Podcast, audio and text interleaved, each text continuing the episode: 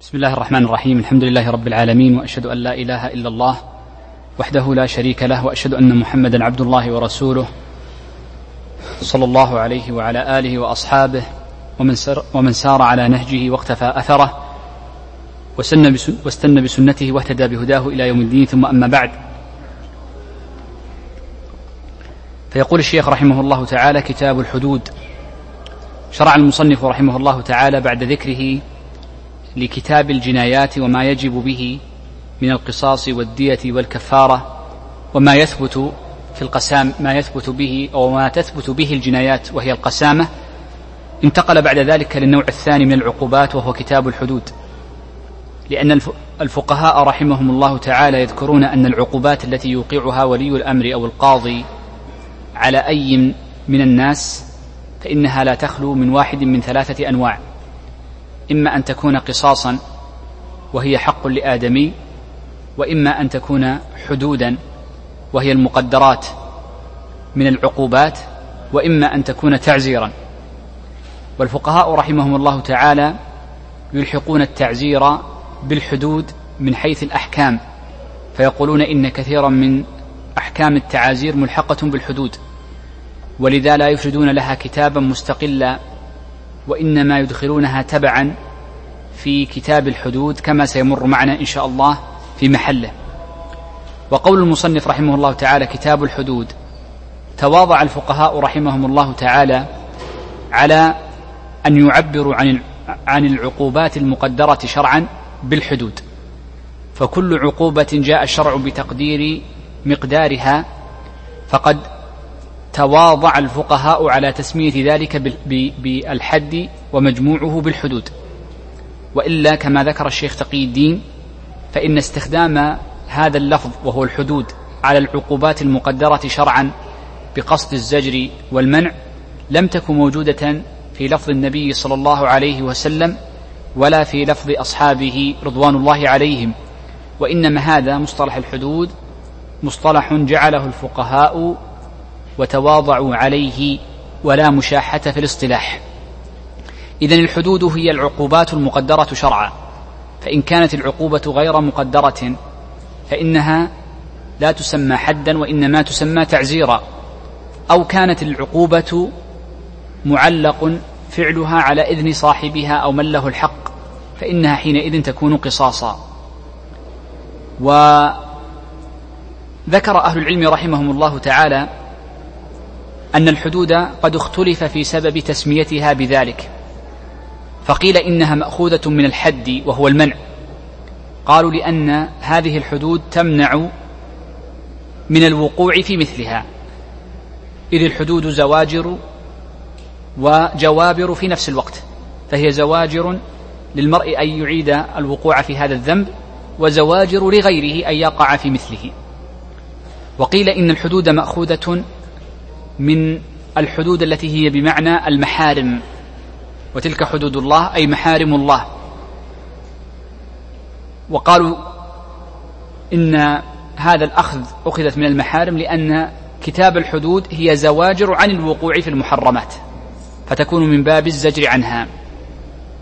وقيل إن الحدود مأخوذة من باب التقدير أي قدرت عقوبته. وهذا السبب في الاختلاف أدى إلى اختلاف العلماء حتى في داخل المذهب في عد أقسام الحدود وأنواعها. فبعضهم يرى أنها خمسة وبعضهم يرى أنها ستة وبعضهم يرى أنها سبعة. فمن نظر إلى أن الحدود فيها عقوبة مقدرة من الشارع وأن هذه العقوبة لأجل الزجر هي عقوبة ولأجل الزجر فقال إن الحدود خمسة. وأخرج منها الردة والبغي لأن الردة لا زجر فيها فإن المرتد يقتل فلا ينزجر هو نفسه. وكذلك ليست جابرة لذنبه فليس فيها معنى الزجر والجبر. وأما البغي فإنه لا عقوبة فيها مقدرة.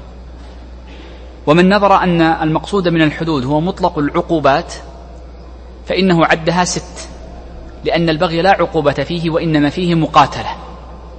ومن نظر بأن المراد بالحدود هو مطلق الممنوعات التي رتب عليها أثر في الدنيا فإنه عدها سبعا. ولذلك فإن متأخر الحنابلة بعضهم يعدها خمس وبعضهم ست وبعضهم سبع ولا مشاحة أيضا في الاصطلاح وإنما هو تقسيم. يقول الشيخ رحمه الله تعالى لا يجب الحد إلا على بالغ عاقل. قوله لا يجب الحد على إلا على بالغ عاقل أي وقت فعله الجناية. فمن فعل الجناية وكان غير بالغ. فإنه لا تنفذ عليه العقوبة سواء انتظر بلوغه أو أو أقيم عليه العقوبة في حال صغر سنه. فكلا الحالتين لا يقام الحد عليه لأن من شرط الحدود أن لا تقام إلا على البالغ. ومر معنا بما يحصل به البلوغ. العاقل المراد بالعاقل هو من فقد عقله بغير فعل منه. بغير فعل منه أي غير فعل مأذون له فيه. وبناء على ذلك فإن المجنون والنائم والسكران بسكر مباح. هؤلاء جميعا إذا فعلوا جناية توجب حدا كأن وقعوا في زنا أو في غيره من العقوبات وسرقة فإنه لا تقام عليهم الحدود لأنهم ليسوا بعاقلين. والدليل على ذلك قول النبي صلى الله عليه وسلم رفع القلم عن ثلاثة. الصبي حتى يبلغ والمجنون حتى يفيق والنائم حتى يستيقظ. ومفهوم هذه الجملة أن غير الحد قد يقام على البالغ على غير البالغ والعاقل وهو كذلك. فإن عندهم ما كان من باب التأديب والتعزير فإنه يجوز أن ينفذ وأن يقام على الصغير وعلى المجنون. فيعتبرونه من باب التعازير. وسيأتي إن شاء الله في بابه أن التعازير نوعان. تأديب وعقوبة في محله إن شاء الله. الأمر الثالث أن السكران تقام عليه العقوبة ولا شك. إذا جنى حال سكره وكان سكره بسبب محرم أي كان متعمدا للسكر وعالما بأن هذا الذي تناوله يذهب عقله. ولكن يقولون لا تقام عليه العقوبة إلا بعد أن يصحو من سكره. ولا تقام عليه العقوبة حال سكره. فإن أقيمت عليه العقوبة حال سكره فالمعتمد في المذهب أنها تكون كافية ومسقطة للحد عنه بشرط واحد وهو أن يكون قد أحس بالإيلام. لأن ذهاب عقله بالكلية بحيث لا يحس بالألم فإنه حينئذ لا يكون حدا. وعندنا قاعدة ستأتي بعد قليل تتكرر معنا كثيرا. أن من شرط الجلد أن يكون مؤلما. فغير المؤلم لا يكون مؤديا للغرض وسيأتي إن شاء الله في محله. قال ملتزم. قوله ملتزم أي ملتزم لأحكام الدين. والملتزم بأحكام الدين والملتزم لأحكام الدين في باب الحدود هما أمران المسلم والذمي. وبناء على ذلك فإن غير المسلم والذمي لا تقام عليه الحدود. ويراد بذلك ثلاثة الحربي والمستأمن والمعاهد فكل هؤلاء الثلاثة لا تقام عليهم الحدود. قال الشيخ عالم بالتحريم. الدليل على أن غير العالم بالتحريم لا يقام عليه الحد ما ثبت عن الخلفاء عمر وعثمان وعلي رضي الله عنهم أنهم قالوا لا يقام الحد إلا على عالم به. وكون المرء عالما بالتحريم يشمل أمرين. يعني أو يخرج أمرين. يخرج الجهل بالحكم ويخرج الجهل بالحال. فالجهل بالحكم هو أن يكون جاهلا بحرمة الزنا. أن يكون جاهلا بحرمة الزنا. ويتصور ذلك في صور ذكروا منها قالوا أن يكون المرء قد نشأ بالبادية. المقصود بالبادية البعيدة غير عن الأمصار وبعيدة عن, عن, عن يعني أماكن العلم. والحالة الثانية أن يكون حديث عهد بإسلام.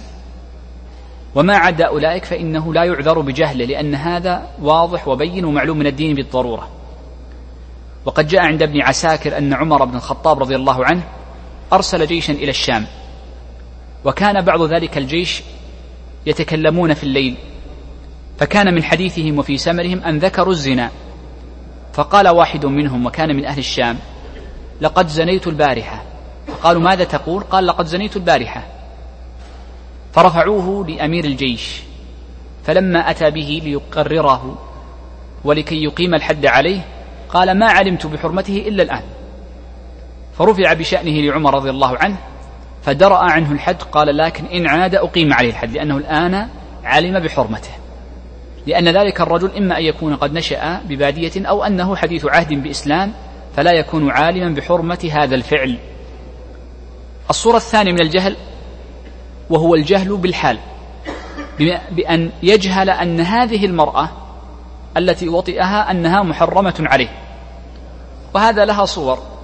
كأن يعقد عقدا باطلا ويكون جاهلا بحكم هذا العقد الباطل. يظن أنه مبيح له البضع بسبب هذا العقد الباطل وهو محرم. فحينئذ يدرأ, يدرأ عنه الحد بسبب جهله بالحال أو بعين المرأة وهذه لها صور ستأتي إن شاء الله في محلها. يقول الشيخ رحمه الله تعالى فيقيمه الإمام أو نائبه. من شرط إقامة الحد أن, أن يقيمه الإمام أو نائب الإمام ونوابه قد يكونون عمالا على الأمصار أو نوابا في الفعل وهو الجلاد أو السياف أو غيره من الأشخاص. ولأن قالوا لأن هذا الحد يفتقر إلى وجود شروط وانتفاء موانع ولا يمكن وجود هذه الشروط وتقريرها والتحقق من انتفاء موانع إلا عند الحاكم أو القاضي. وبناء على ذلك فلا يجوز لأحد أن يقيم الحد فإن أقامه غير الإمام أو نائبه فله حالتان. وقبل أن نذكر هاتين الحالتين نسمي أن هذا الإقامة للحد يسمى افتياتا يسمونه افتيات. وهذه الافتيات على الإمامة العظمى ولها صور ومن صور الافتيات على الإمامة العظمى إقامة الحدود. وهناك افتيات آخر وهو الافتيات على الإمامة الصغرى. وهو أن يتقدم شخص فيصلي مكان الإمام الراتب. ومر معنا أن المذهب أن صلاتهم باطلة. لا يؤمن الرجل في سلطانه ولا يجلس على تكته إلا بإذنه فدل على أنها لا تصح مرت معنا في كتاب الصلاة.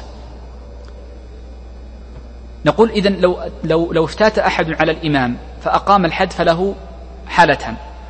الحالة الأولى أن يكون الحد من باب القتل كالحرابة وغيرها فحينئذ يقول لو أقامه غيره فإنه لا يضمن لا يضمن هذا الشيء. لا يضمن النفس التي قتلت.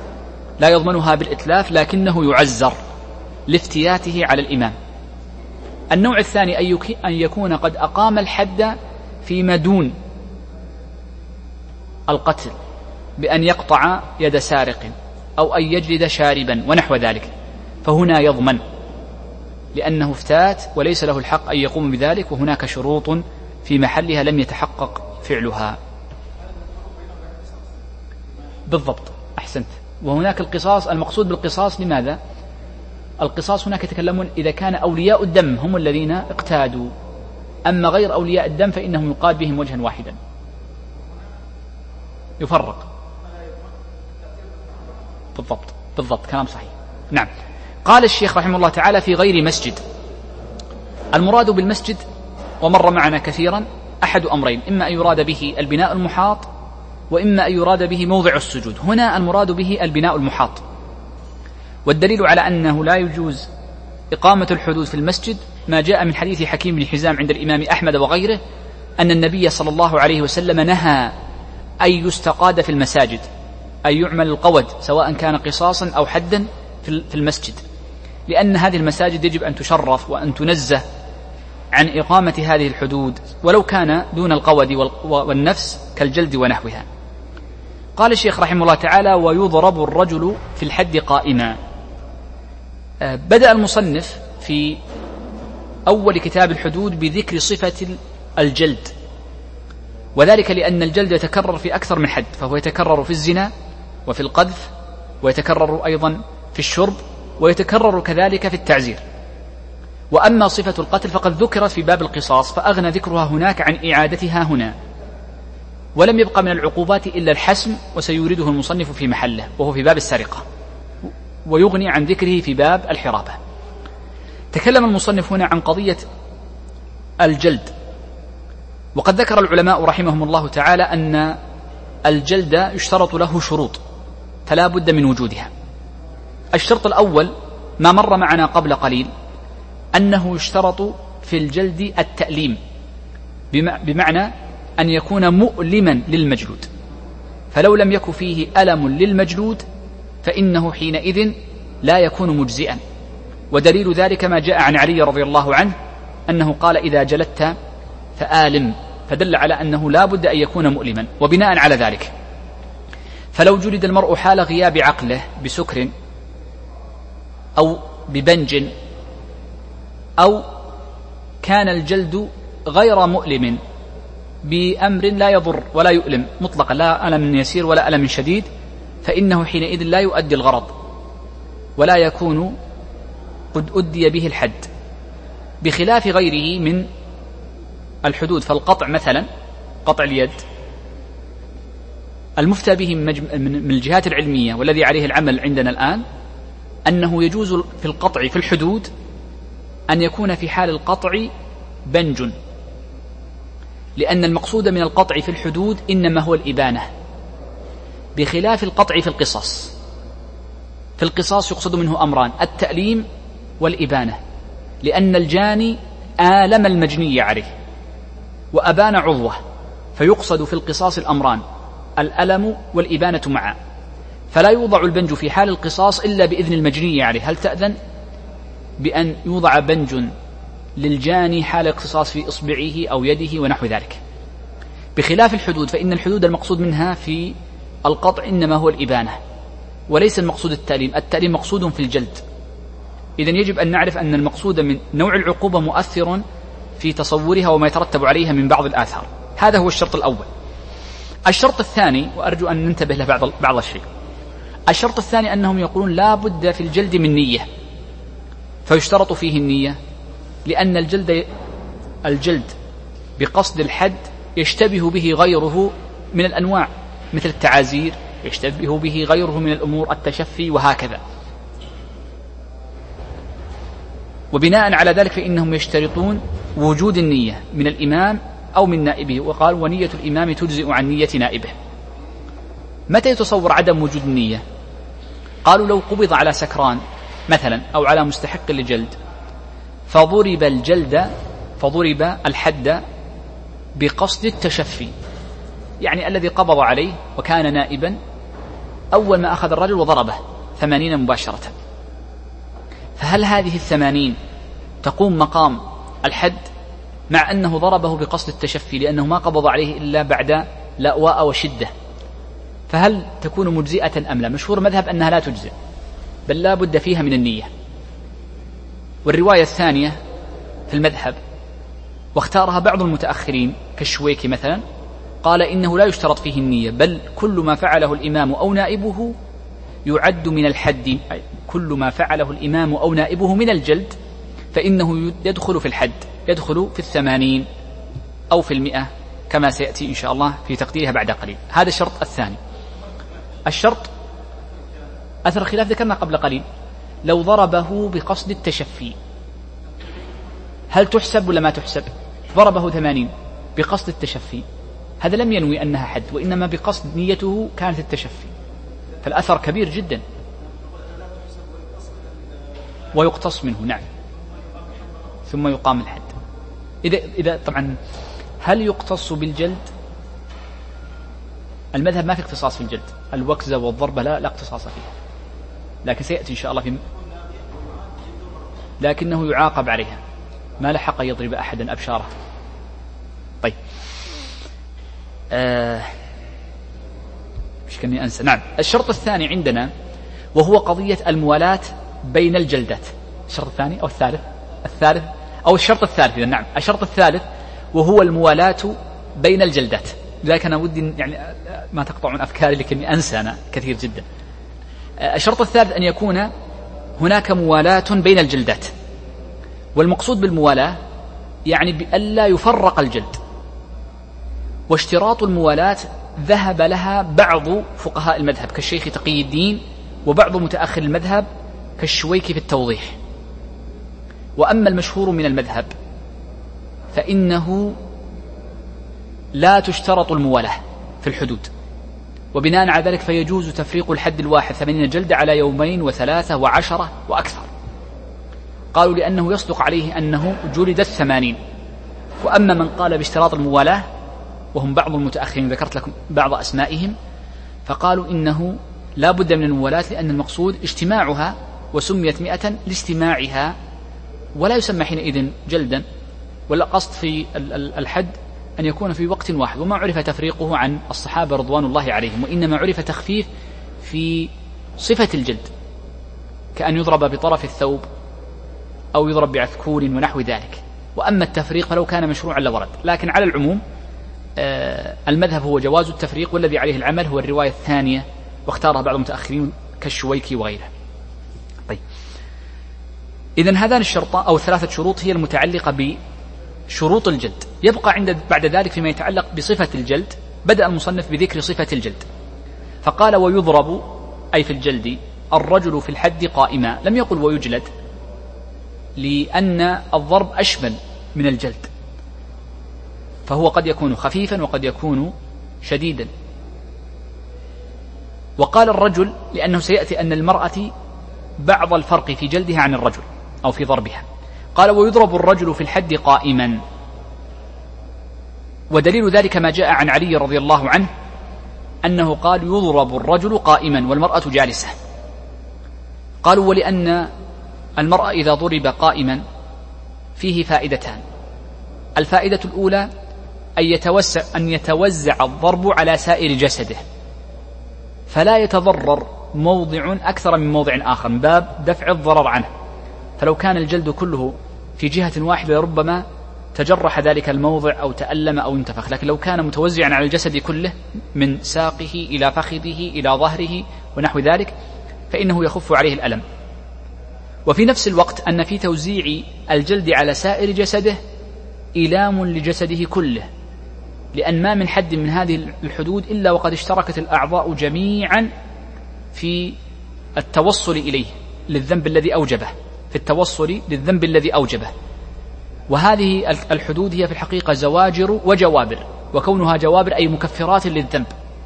فمن المناسب أن يكون هذا المكفر وهذا الجابر يمر على الأعضاء جميعا. وهذا من باب النظر العام للمقاصد العامة والمعاني. قال بسوط آه، المراد بالسوط أولا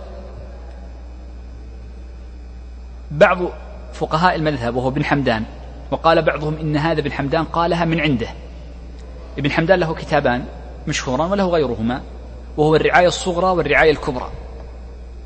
ابن حمدان هؤلاء هذا من من المتأخرين في القرن السابع وهو من أعلام فقهاء مذهب الإمام أحمد.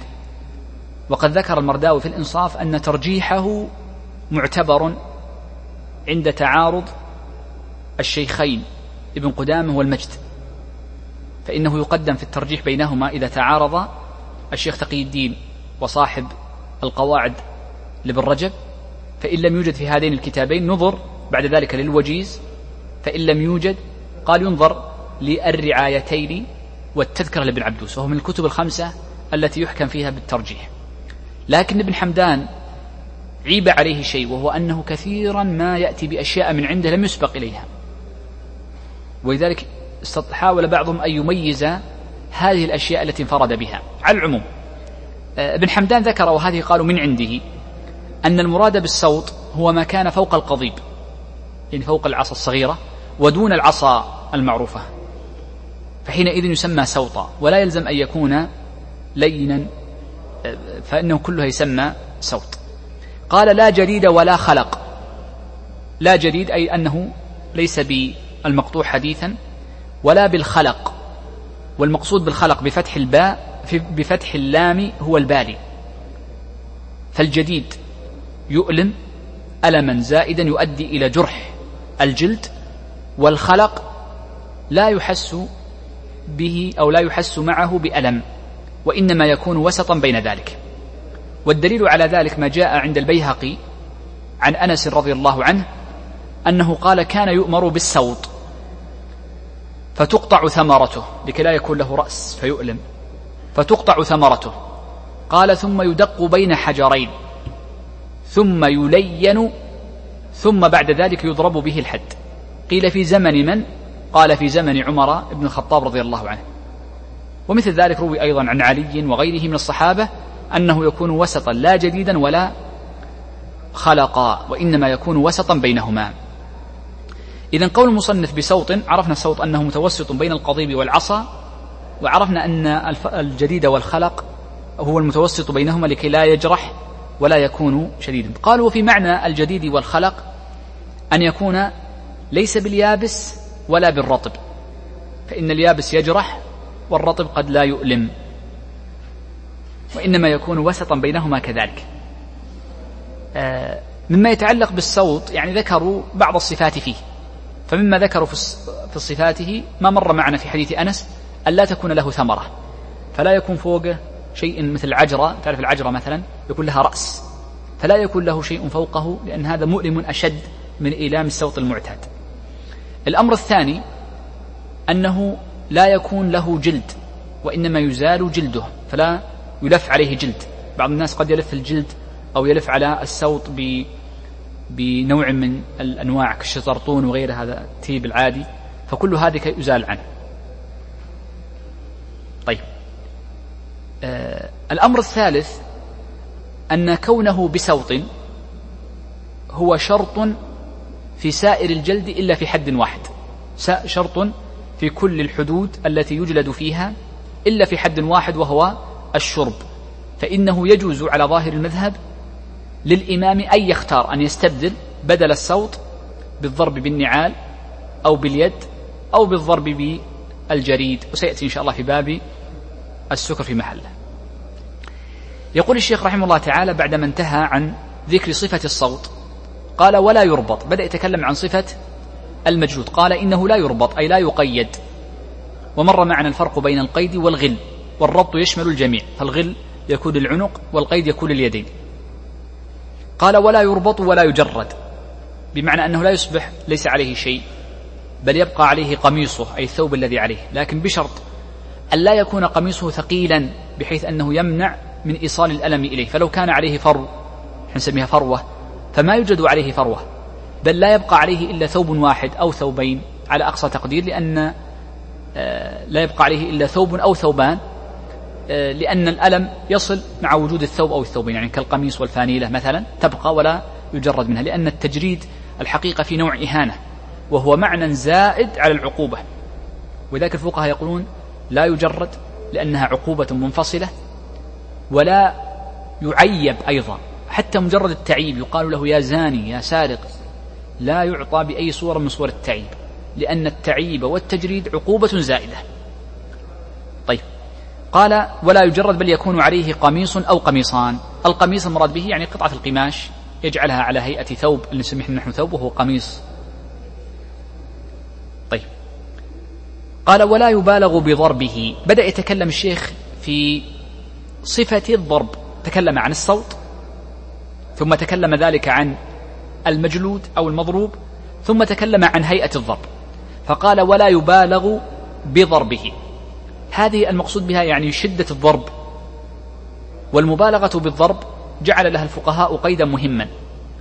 القيد الأول قالوا إن الضارب لا يرفع يده حتى يظهر بياض إبطه بل يكون دون ذلك يضرب بما هو دون ذلك. فإذا رفعه رفعا شديدا هذا منهي عنه وإنما يضرب وقد نزلت لكي لا يكون الضرب شديدا. الأمر الثاني أنه لا يعطى الجلد لشخص من أقوياء الناس وإنما يعطى لأواسطهم لأواسطهم وضعيفهم لضعيفهم. فلو كان المجلود ضعيفا فيعطى رجل مثله وإذا كان الرجل متوسطا فيعطى مثله وهكذا. أو فيعطى العصا لمثله نعم. أو أو الصوت يعطى لمثله. قال بحيث نعم قال ولا يبالغ بضربه بحيث يشق الجلد لأنه لا يجوز شق الجلد وإنما يكون ضربا وجلدا فقط لأن هذا جناية زائدة. طبعا آه، يدل على ما مضى ما جاء عن ابن مسعود رضي الله عنه أنه قال ليس في ديننا مد ولا قيد. وهذا ثابت عنه رضي الله عنه. فقول ليس في ديننا يدل على أنه في معنى المرفوع. لأن نسينا كلمة ولا يمد لا يمد إيش معنى لا يمد؟ آه، لا يمد بمعنى أنه نعم لا, لا يجعل على الأرض وإنما يصبح واقفا ولا يجعل الأرض بحيث أن شخصا يمسك يديه وآخر يمسك قدميه بل يترك على حاله واقف. فإنه ليس في ديننا كما قال ابن مسعود مد ولا قيد. طيب. آه، يقول الشيخ رحمه الله تعالى في صفة الجلد أيضا قال ويفرق الضرب على بدنه. قوله ويفرق أي ويستحب ليس واجبا. تفريق الضرب على سائر البدن إنما هو مستحب وليس بواجب. إذا فقوله ويفرق أي استحبابا الضرب على بدنه أي على أعضاء بدنه.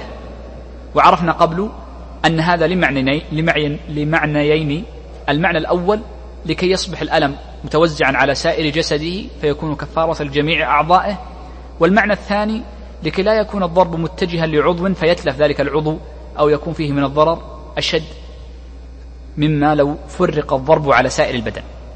قال ويتقى الرأس والوجه. والفرج والمقاتل. قوله ويتقى أي وجوبا فلا يجوز الضرب على الرأس مطلقا ولا الوجه لنهي النبي صلى الله عليه وسلم عن ضرب الوجه حتى للبهيمة كما في الصحيح حديث ابن عباس وغيره. وقد ذم النبي صلى الله عليه وسلم بل ولعن من ضرب في الوجه. قال والفرج والفرج يعني المراد به القبول لأنه يؤدي إلى التلف. والمقاتل مثل الفؤاد إذا ضرب على صدر من جهة القلب أو ضرب من جهة الرقبة وغير ذلك من المواضع التي يعرفها يعني الذين يعنون بالضرب والجلد إذا هذه الأمور الثلاثة الرأس والوجه والفرج والمقاتل فإنه يجب اجتنابها. وغالبا يكون الضرب إنما يكون على اللحم على اللحم في الساق في الساق أي من جهة اللحم من خلف في الفخذ على الإليتين. في الظهر في أسفله وأوسطه وأعلاه على اليدين الذراعين وعلى العضدين يعني وزع على سائر الجسد ولا يكون على الركب ولا يكون على العظم مباشرة وإنما يكون على مواضع اللحم. قال والمرأة كالرجل فيه أي فيما سبق في الجملة. قال إلا بدأ يستثني الفروقات بين الرجل والمرأة في الجلد إلا أنها تضرب جالسة وهذا من باب الستر. فكما أن المرأة ملزومة بالستر حتى في عباداتها في الصلاة فكذلك عند العقوبات. وقد ثبت عن علي رضي الله عنه أنه قال يضرب الرجل قائما والمرأة جالسة. قال وتشد عليها ثيابها يعني تربط عليها ثيابها لكي لا تتكشف لأن تكشفها عقوبة فضيحة لها وإنما تربط عليها ثيابها. فتلبس ثياب يعني آه يعني شاملة لجسدها وتكون من الثياب غير التي يمكن أن تتكشف عليها. قال وتمسك يداها لئلا تنكشف لأن ربما يعني مع الألم قد تتحرك فتكشف يعني بعض أعضاء جسدها وإنما تمسك اليدين فقط دون القدمين بدأ المصنف بعد ذلك بذكر قوة الضرب. إحنا ما زلنا الآن في ما يتعلق بقوة الضرب. فبدأ يتكلم عن قوة الضرب. أي الضرب أقوى؟ فقال وأشد الجلد جلد الزنا لأن الله جل وعلا يقول الزانية والزاني فاجلدوا كل واحد منهما مئة جلدة ولا تأخذكم بهما رأفة في دين الله. فقال لا ولا تأخذكم بهما رأفة فدل على أنه أشد الجلد. قال ثم القذف. أي الجلد بحد القذف وهو ثمانون جلدة. لأن القذف فيه معنى حق الآدمي. وحق الآدمي الأصل فيه عدم التساهل. والمقصود منه التشفي كذلك والتشفي يحصل به الشدة. قال ثم الشرب. لأن الشرب يجوز فيه البديل عن عن الجلد بالنعل وبالجريد كما صح النبي صلى الله عليه وسلم وسيأتي إن شاء الله في بابه. قال ثم التعزير. فجلد التعزير يكون دائما جلدا خفيفا جدا لكن من شرطه أن يكون مؤلما. ليس الجلد على الثوب يضرب الثوب لا لا بد أن يكون مؤلما لكنه يكون أخف. ولذلك يعني عندما يأتي في القضاء أحيانا قد يأتي بعض القضاة وسيمر معنا أن المبالغة في الجلد في التعازير خلاف مشهور المذهب لكن بعضهم الآن العمل على الزيادة قد يزيد في الجلد. فإذا حكم بأنه تعزير ستجد أن الذي يقوم بالجلد يضرب عشرا وعشرين وثلاثين ربما في دقيقة واحدة متواليات من غير حتى أن يرفع يده شيئا يسيرا. لأن جلد التعزير خفيف فالمقصود منه أمران التأليم ويقصد منه كذلك إقامة العقوبة. فإن بعض الناس إذا علم أنه أنه قد جلد تأدب ولو كانت جلدة واحدة. آه، هنا الترتيب طبعا باعتبار قوة الجلد. بس من باب الفائدة هناك تقديم آخر وترتيب آخر بين الجلد باعتبار التقديم أيها أولى بالتقديم. يعني لو اجتمعت على شخص زنا وقذف وشرب وتعزير فأيها يقدم عند المشاحة؟ أيها نقدم من هذه الأنواع والحدود والتعازير في الجلد؟ نقول نبدأ بحق الآدمي. دائما إذا اجتمع حق آدمي وحق لله فنبدأ بحق الآدمي وهو جلد القذف. فنبدأ بحد القذف. ثم بعد حد القذف نبدأ بحد الشرب. ثم بعد حد الشرب نبدأ بحد الزنا. ثم بعد الزنا نختم بالتعزير. إذا أنا قصدي فقط أتيت بهذه الفائدة لكي تعرف أن الترتيب قد يكون باعتبار قوة الجلد وقد يكون باعتبار البداءة. فإننا نبدأ بالقذف ثم الشرب ثم الزنا ثم التعزير. بدأ المصنف رحمه الله تعالى بأول باب من الحدود وهو باب حد الزنا. الزنا قبل أن نتكلم في تعريفه سأذكر فائدة متعلقة برسمه. سم باقي شيء؟ نعم صح نسيت جملة. يقول الشيخ رحمه الله تعالى ومن مات في حد فالحق قتله. قوله والحق قتله هذا أتى بها الأثر عن علي رضي الله عنه.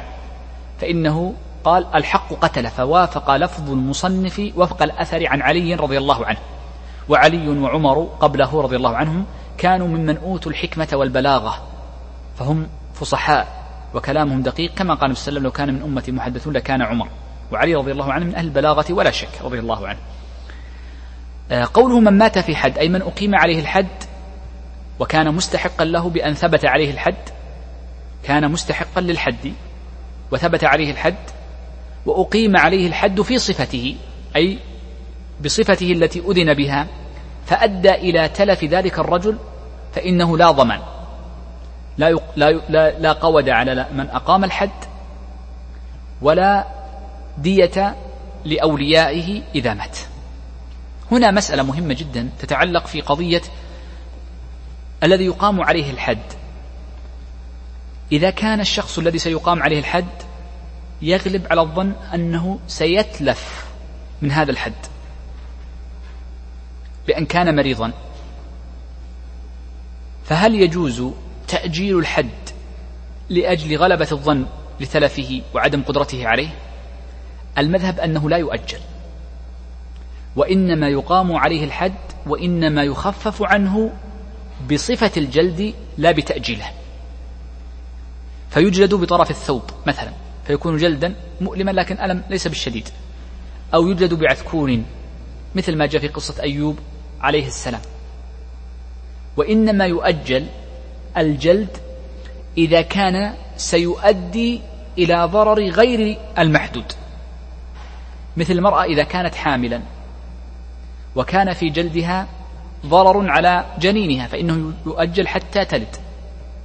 وإذا ولدت المرأة وظن أو غلب على الظن أن جلدها قد يقطع عنها قد يقطع يعني آه، اللبن عن الجنين الرضاع فإنه يؤجل كذلك وخاصة إذا لم يوجد بديل لتسترضعه لكن الأصل أن المريض لا يؤجل لا يؤجل وإنما يخفف عنه في الصفة. المقصود هو الإيلام والعقوبة وهي متحققة بذلك.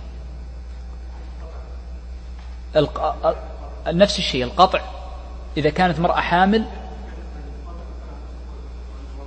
آه ما ما يقام عليه الحد هذا غير. نتكلم عن الجلد لأن الجلد له صفتان. القطع لا. لا. طيب. لكن في الغالب أنه ينظر ينتظر حتى يقام عليه سيأتي إن شاء الله في محله. طيب. يقول الشيخ ولا يحفر للمرجوم في الزنا. آه، إذا كان شخص يقام عليه حد الرجم وهو الرمي بالحجارة ثواني ثواني بس. إذا كان سيقام عليه الحد وهو الرجم بالحجارة فإنه لا يحفر له. ولو كان بإقرار منه. لأنه لو لم يكن بإقرار, عفوا ولو كان بشهادة لأنه لو كان بإقرار لجاز له الرجوع عن إقراره كما سيأتي إن شاء الله في باب الزنا. ولو كان بشهادة, بشهادة كذلك فالصحيح أنه لا يحفر له. وإنما يتبع بالحجارة وسيأتي إن شاء الله صفة الرجم بعد قليل. يقول المصنف رحمه الله تعالى باب حد الزنا. أول حد يريده الفقهاء رحمهم الله تعالى هو باب حد الزنا وسبب تقديمهم لهذا الحد دون باقي الحدود. قالوا لأنه أولا هو متنوع من جهة أن فيه قتلا أحيانا وهو بالرجم وقد يكون فيه جلد. ولذلك فإن فيه صفات الجلد فكثير من الفقهاء يذكر صفات الجلد في الزنا وبعضهم يقدمها مثل المصنف. الأمر الثاني لأن أعظم ذنب يعصى به الله جل وعلا بعد الشرك به سبحانه وتعالى هو الزنا. والذين لا يدعون مع الله إلها آخر ولا يقتلون النفس التي حرم الله إلا بالحق ولا يزنون. ومن يفعل ذلك يلقى أثاما يضاعف له العذاب يوم القيامة ويخلد فيه مهانا. إلا من تاب. ولذلك يقول الإمام أحمد يقول لا أعلم بعد الشرك بالله ذنبا أعظم من الزنا. أعظم الذنوب ثلاثة الشرك بالله والقتل والزنا. فهذه أعظم الذنوب والقتل. سبق الحديث عنها في باب القصاص فبقي أعظم الحدود ذنبا باعتبار أنها موانع هو الزنا. أعظم ذنوب الحدود هو ذنب الزنا. هذا المسألة الثانية. إذا قدم الزنا لنوع عقوبته وهي الأشد ولأنها أشد الذنوب وأشدها عقوبة كذلك. آه، كلمة الزنا في ضبطها رسما وجهان صحيحان. فيجوز أن ترسمها بالمد فتقول الزنا ممدودة يعني ألف ممدودة. ويجوز أن تقصر الألف فتقول الزنا ولكنها ترسم بألف مقصورة شبيهة للياء. وهما وجهان صحيحان. فأما المد بالألف فقد ذكر منصور أنها لغة أهل نجد وبعضهم يقول هي لغة تميم. وأما القصر فإنها لغة الحجاز وبعضهم يقول لغة قريش. إذا قيل لغة قريش فهي لغة الحجاز وإذا قيل لغة تميم فهي لغة نجد. فدائما يطلق على تميم لغة نجد ولغة نجد على تميم والعكس الحجاز إذا أطلقت المقصود بها لغة قريش. فيجوز الوجهان والأفصح ولا شك أفصح من تكلم هم قريش. فالأفصح في رسم الزنا أن تكون بالمقصورة. فلا شك أن القرآن لزم بلغة هذا الحي كما قال عثمان رضي الله عنه. يقول الشيخ إذا زنى المحصن طبعا أولا في تعريف الزنا المراد بالزنا هو فعل الفاحشة. ولم نذكر صفته لأنه ستأتي في الشروط صفة الفعل. فهو فعل الفاحشة في قبل أو دبر. وقلنا قبل أو دبر لأن مشهور المذهب أن اللواط يأخذ حكم الزنا. اللواط برجل أو امرأة حكمه حكم الزنا تماما. يقول الشيخ رحمه الله تعالى إذا زنى المحصن أي فعل الفاحشة في قبل أو دبر وسيأتي من هو المحصن. رجم حتى يموت. قوله رجم أي رجم وجوبا. والرجم هو الرمي بالحجارة. والحجارة قالوا لا تكون كبيرة ولا تكون صغيرة وإنما تكون بحجم الكف. فتجمع حجارة بحجم الكف ثم يؤتى بالرجل فيرمى بها حتى تذهب نفسه. لأن رميه بالكبيرة جدا مثل البلك وغيره قد يؤدي إلى يعني تلفه مباشرة. وقد يكون فيه إخراج لمخه إخراج لأعضائه. وأما الصغيرة فإن فيه إلاما زائدا إلى أين يؤدي به ذلك. والنبي صلى الله عليه وسلم رجم ثلاثة عليه الصلاة والسلام في حياته فدل على أن هذه الشعيرة شعيرة محكمة وهي باقية إلى قيام الساعة حكما. والرجم الذي كان في عهد النبي صلى الله عليه وسلم إنما كان بسبب الإقرار بإقرار من الصحابة رضوان عليهم الذين رجمهم عليه الصلاة والسلام. وقد ذكر بعض المؤرخين أظن ابن كثير أو, أو, أو صاحب الذيل عليه وهو ابن حجي لأن ابن حجي ذيل على البداية والنهاية طبع مجلدان من ذيله. لكن نسيت الآن. قال إنه لا يعرف من رجم بسبب الشهادة. كذا ذكر. وإنما لم يمر في إلى القرن السابع أو الثامن من رجم إلا بإقرار فقط. وهذا يدلنا على أن هذه العقوبة شددت من باب التخويف أولا والزجر للناس الأمر الثاني أنها لا تقام إلا في النادر والقليل وتكون بإقرار ومن أقر يحق له أن يرجع عن إقراره حتى بعد البدء في تطبيقها. قوله رجم حتى يموت يدلنا على أن الزاني المحصن ليس له عقوبة غير الرجم فلا يجلد ولا يغرب وإنما يجلد فلا يجلد قبل الرجم وإنما مباشرة يرجم. ثم بدأ المصنف بذكر المحصن فقال والمحصن المحصن ذكر بعض أهل العلم أن له أربعة معاني والفقهاء يريدون المحصن في كتب الفقه ثلاثة معاني وفي القرآن له أربعة معاني. المعاني التي يريدها الفقهاء محصن في باب الزنا ومحصن في باب القذف ومحصن في باب النكاح في الكتابية المحصنة التي يجوز الزواج بها. هذه ثلاثة معاني. المعنى الرابع الذي في كتاب الله المحصنة بمعنى الحرائر. لما قال الله عز وجل ومن لم يستطع منكم أن ينكح المحصنات أي الحرائر فمما, فمما ملكت أيمانكم من فتياتكم المؤمنات. فهنا المحصن بمعنى الحرة. طيب. قال والمحصن أي في باب الزنا من وطئ امرأته. قوله من وطئ المراد بالوطء هو الوطء الصحيح بمعنى أن يكون في قبل. لا في دبر. الوطء في الدبر يثبت به عقوبة الزنا ولكن الإحصان لا يثبت إلا بالوطء في القبل فهناك أحكام يستوي فيها الوطء في الدبر والقبل مثل وجوب الغسل ومثل مسائل كثيرة جدا ومنها الزنا. وهناك أحكام خاصة بالوطء في القبل ومنها الإحصان. إذا قوله من وطئ أي وطئا صحيحا أي في القبل امرأته أي زوجته سيأتي بعد قليل معرفة كيف تكون زوجة له. المسلمة أو الذمية. فلا بد أن تكون الزوجة مسلمة أو ذمية. لأن غير المسلمة والذمية فإن النكاح عليها لا يكون باقيا. وغير المسلم والذمي إذا وطئ زوجته فهو أصلا لا يقام عليه الحد. كالمعاهد والمستأمن لا يقام عليه الحد. فلذلك خصصناها بالمسلمة والذمية. قوله في نكاح صحيح. لأن الوطأ في غير النكاح الصحيح لا يسمى وطئا صحيحا بل هو وطء محرم. لكن قد تدرأ عنه العقوبة لأجل الشبهة ونحوها. فقوله في نكاح صحيح أي أن النكاح الذي عقده على هذه المرأة قد استوفى شروطه كاملة. وبناء على ذلك من وطئ امرأة في أمر بدون نكاح مثل أن يكون بزنا وطئ عشرات النساء. فإننا حينئذ نقول إن هذا الرجل ليس بمحصن لأنه لم يتزوج ويعقد نكاحا صحيحا عن امرأة ثم يدخل بها. الأمر الثاني لو أن رجلا تزوج امرأة بنكاح باطل أي مجمع على بطلانه ووطئها فإنها تكون كذ... فإنه كذلك هو وهي لا يكونان محصنان لا يكونان محصنين.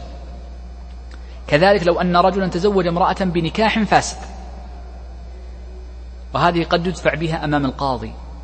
فقد يقع الزنا من رجل فإذا ثبت عليه الزنا فيدفع أمام القاضي أن نكاحه من زوجته ليس نكاحا محسن محصنا. فيقول إني تزوجتها بدون ولي. فهذا نكاح فاسد فلا يثبت به الإحصان. فعندهم أن النكاح الفاسد لا يثبت به الإحصان. لأنهم يتوسعون في قضية ضبط الإحصان لأن النبي صلى الله عليه وسلم قال ادرأوا الحدود بالشبهات كما عند الترمذي. فهم يبحثون عن أدنى شبهة لدرء الحد. كذلك من وطئ امرأة هي في ملك يمينه من غير عقد نكاح وإنما بعقد ملك فلا يثبت به الإحصان. انظروا معي. من تزوج امرأة بعقد صحيح ودخل بها ولكنه لم يطأها وصدقته قال لم يطأني زوجي. هل يكون محصن أم لا؟ دخل بها. دخول لك لا يكون محصن. لا بد الخلوة وحدها لا تكفي. الدخول الخلوة مظنته. فالخلوة تأخذ حكم الدخول فلا يكون محصنا. طيب انظر الصورة الثانية. رجل عقد على امرأة على امرأة نكاحا صحيحا ودخل بها ووطئها ثم طلقها وبعد عشر سنين زنى. هل يكون محصن أم لا؟ وحال زناه ليست له زوجة. نقول هو محصن. ولو لم يبق مع زوجته إلا يوما واحدا. طيب. قال وهما أي الزوجان بالغان عاقلان. لما قال هذا الكلام؟ لأن بعض الناس قد يقول أصلا لا يطأ إلا البالغ. نقول لا قد يطأ غير البالغ. فإن الذكر يطأ وهو ابن عشر والأنثى توطأ وهي بنت تسع. عاقلان لأن غير العاقل لا عبرة بقصده لا عبرة بقصده فكأن وطأه لا أثر له في في تحقيق الإحصان لأن من الفقهاء يقولون إن الإحصان لا بد أن يكون بفعل الشخص بكامل إرادته ومنه العقد ومنه الوطء قال حران لأن غير الحرين لا يكونان محصنان قال فإن اختل شرط منها كأن يكون أحدهما غير حر أو أحدهما فاقدا للأهلية لأنه مجنون أو صبي أو كان النكاح غير صحيح فإن اختل شرط منها أي من الشروط السابقة في أحدهما أي في أحد الزوجين فلا إحصان لواحد منهما. كلا الاثنين ليس بمحصن. قد تستغرب هذه المسائل لكن الفقهاء حاولوا أن يضيقوا باب الإحصان تضييقا شديدا جدا جدا. ولذلك كما قلت لكم نقل ابن كثير أو غيره أنه قلما يمر على القضاة إقامة حد الرجم إلا في صور نادرة جدا وهي قليلة. على مر التاريخ وليست في وقتنا فحسب. ثم بدأ المصنف رحمه الله تعالى بعد ذلك بالنوع الثاني من ال ال ال من, من فعل الزنا وهو غير المحصن. فقال وإذا زنى الحر غير المحصن وهو الذي لم يتحقق فيه شرط الإحصان المتقدم بقيوده السابقة. قال جلد مئة جلدة. للآية واضحة الزانية والزاني فاجلدوا كل واحد منهما مئة جلدة. وهذا نص. قال وغرب عاما. لقول النبي صلى الله عليه وآله وسلم خذوا عني خذوا عني. البكر بالبكر جلد مئة وتغريب عام. وهذا نص من النبي صلى الله عليه وسلم أن طبعا هنا المراد بالبكر غير المحصن ليس المراد بالبكر الذي لم يطأ قبله أو لم توطأ المرأة قبل. فيجب تغريبه عام. والمراد بالعام هو العام القمري. أي اثنا عشر شهرا قمريا. يقول العلماء ولا يجوز لولي الأمر أو القاضي أن يزيد على التغريب ولو يوما واحدا وإن رأى المصلحة في ذلك لا يجوز له التغريب. أكثر من العام ولو يوما واحدا بل تمام العام ثم بعد ذلك يصح. آه كيف يكون التغريب؟ التغريب أولا بأن ينقل من البلدة التي هو فيها إلى بلدة تبعد مسافة قصر فأكثر. ينقل مثلا من الرياض إلى مدينة أخرى. خلينا نقول اختر أي مدينة في المملكة؟ وغالبا عندنا القضاء أنهم يختارون أمصار صغيرة لا يختارون أمصار كبيرة. يعني مدن فئة ألف أو باء ليست المدن الكبار. ويبقى في هذه البلدة سنة كاملة. والإجراء عندنا في المحاكم إذا غربوا شخص والتغريب كثير عندنا أنه ينقل هناك ويقال له وقع يوميا مرتين في المحكمة وقت الإجازات في الشرطة. يروح مركز الشرطة يوقع عنده تحضير يوميا مرتين. وأحيانا ثلاث مرات على حسب الجهة التي تقوم بالتنفيذ. يوقع يوميا مرتين في الصباح وفي المساء لكي لا يخرج من البلدة. فيأتي الصباح ويوقع ثم يأتي الظهر ويوقع كذلك. أو ويأتي عفوا ليس الظهر ويأتي في المساء يعني العصر أو المغرب ويوقع في الشرطة. طوال السنة إذا تمت السنة ترفع إلى جهة التنفيذ أنه قد انتهت عقوبته. وهذا كثير جدا ليس بالقليل يعني كثير جدا ولكن نحن كما قلت لكم قبل أن الزاني لا يعير. ولكن يثبت عليه العقوبة في النفي ولا يخبر الناس أن فلان زاني وهكذا وإنما يخفى أمره. ولذلك بعض الزملاء القضاة في بعض المحاكم يقول عندي مغرب ما أدري أنه مغرب أظنها أحد الموظفين. يقول أشوفه كل يوم معنا يجي يوقع وهو قاضي. يقول حتى جئت مرة قلت أنت من, من تعمل معنا في المحكمة؟ قال لا أنا مغرب. فالأمر عادي يدخل مع الموظفين ويطلع كأنه أحد الموظفين. فهذا أمر عادي جدا لأن المقصود عدم التعيير وإنما العقوبة. ولا سجن يطلع في الديرة. رح افتح لك محل تجاري اسكن استأجر. طيب. يقول ولو امرأة يعني حتى المرأة تغرب. حتى المرأة فإنها تغرب. وبناء على ذلك فإنهم يقولون إذا غربت المرأة فيجب أن يكون معها محرمها. فيذهب معها محرمها ولو وهو أقل ما يذهب معها محرمها ولو الطريق. لأن مسافة الطريق لا بد أن يكون معها محرمها. فإن احتاج محرمها إلى نفقة فمشهور المذهب أنها هي التي تدفع نفقة محرمها فإن تعذر محرمها فمشهور المذهب يعني تعذر أن يكون معها محرم ليس لها محرم أو محرمها رفض أن يذهب معها ومن حقه أن يمتنع. فمشهور المذهب أنها تغرب بلا محرمها. ولكن العمل عندنا أنه إذا تعذر المحرم سقط التغريب عن المرأة لأن الضرر عليها واضح. مرأة تنتقل لبلد بعيد عن أهلها وتسكن وحدها سنة كاملة ليس أسبوع أسبوعين فيه ضرر. طبعا الفقهاء قديم بنوا على أن الأصل في أهل البلاد السابقة أنهم يحفظون من عندهم من الأغراب. وأما الآن فإن الشخص لا يعرف جاره. ربما كان يسكنان في شقتين متقابلتين الوجه بالوجه الباب. وهذا لا يعرف الثاني. يموت هذا الرجل الشهرين ما انتبهوا لوفاته. يقول الشيخ والرقيق خمسين جلدة ولا يغرب. الرقيق يوجد خمسين لأنه على نصف حد الحر. ولكنه لا يغرب لأن في تغريبه ضرر على مالكه بتفويت منفعته. هذه المدة مدة التغريب فتسقط التغريب. قال وحد لوط كزان. مشهور المذهب أن اللوطي يقام عليه حد الزاني وروي في ذلك أثر لكنه لا يصح. وقوله وحد لوطي يشمل الفاعل والمفعول به فإن الفاعل والمفعول به كلاهما يقام عليه حد الزنا فإن كان غير محصن جلد مئة. وإن كان محصنا رجم حتى يموت. والفقهاء يقولون إذا كالزاني من حيث مقدار العقوبة ومن حيث صفة التنفيذ. كذلك صفة التنفيذ أنه يرجم ولا يقتل بالسيف وإنما يكون أيضا رجما هذا مشهور المذهب المسألة خلافية وخلافها طويل جدا ليس بالسهل. آه، قوله قلنا أن اللوط سواء كان فاعلا أو مفعولا به. والمفعول به قد يكون رجل أو امرأة. فأتيان المرأة من الدبر يوجب حد الزنا مباشرة يقام عليها حد الزنا. فليس الزنا خاصا بالقبول. قال كزان طبعا إلا أن يكون هناك ما يدرأ الحد. ودروء الحد يعني متعدد منها الشبهة كشبهة العقد وغيره. فإنه يوجب التعزير إذا وجدت شبهة عقد كأن يأتي الرجل امرأته من المكان المحرم هذا لا يوجب عقوبة الزنا لوجود شبهة العقد وهو عقد النكاح. ولكنه يوجب عليه وعليها إن طاوعته تعزيرا مغلظا لأن الإتيان من الدبر للزوجة يسمى اللوطية الصغرى فحكم حكم اللواط إذا كان من غير زوجة. طيب يقول الشيخ ولا يجب الحد أي حد الزنا إلا بثلاثة شروط. أحدها قال أحدها ولم يقل أولها لأن الفقهاء إذا قالوا أول أولها بهذه الصفة معنى أن الأول هو المقدم وهو الأهم على ما بعده. قال تغييب حشفته الأصلية كلها في قبل أو دبر أصليين من آدمي حي حراما محضا. آه، الزنا لا يتحقق إلا بوطء. وقد ذكر المصنف أقل ما يسمى وطأ أقل ما يسمى وطء وهو الحد الأدنى. وبناء على ذلك ما زاد فإنه لا شك أنه يأخذ الحكم وزيادة قال وهو تغييب الحشفة. حشفته أي حشفة الرجل.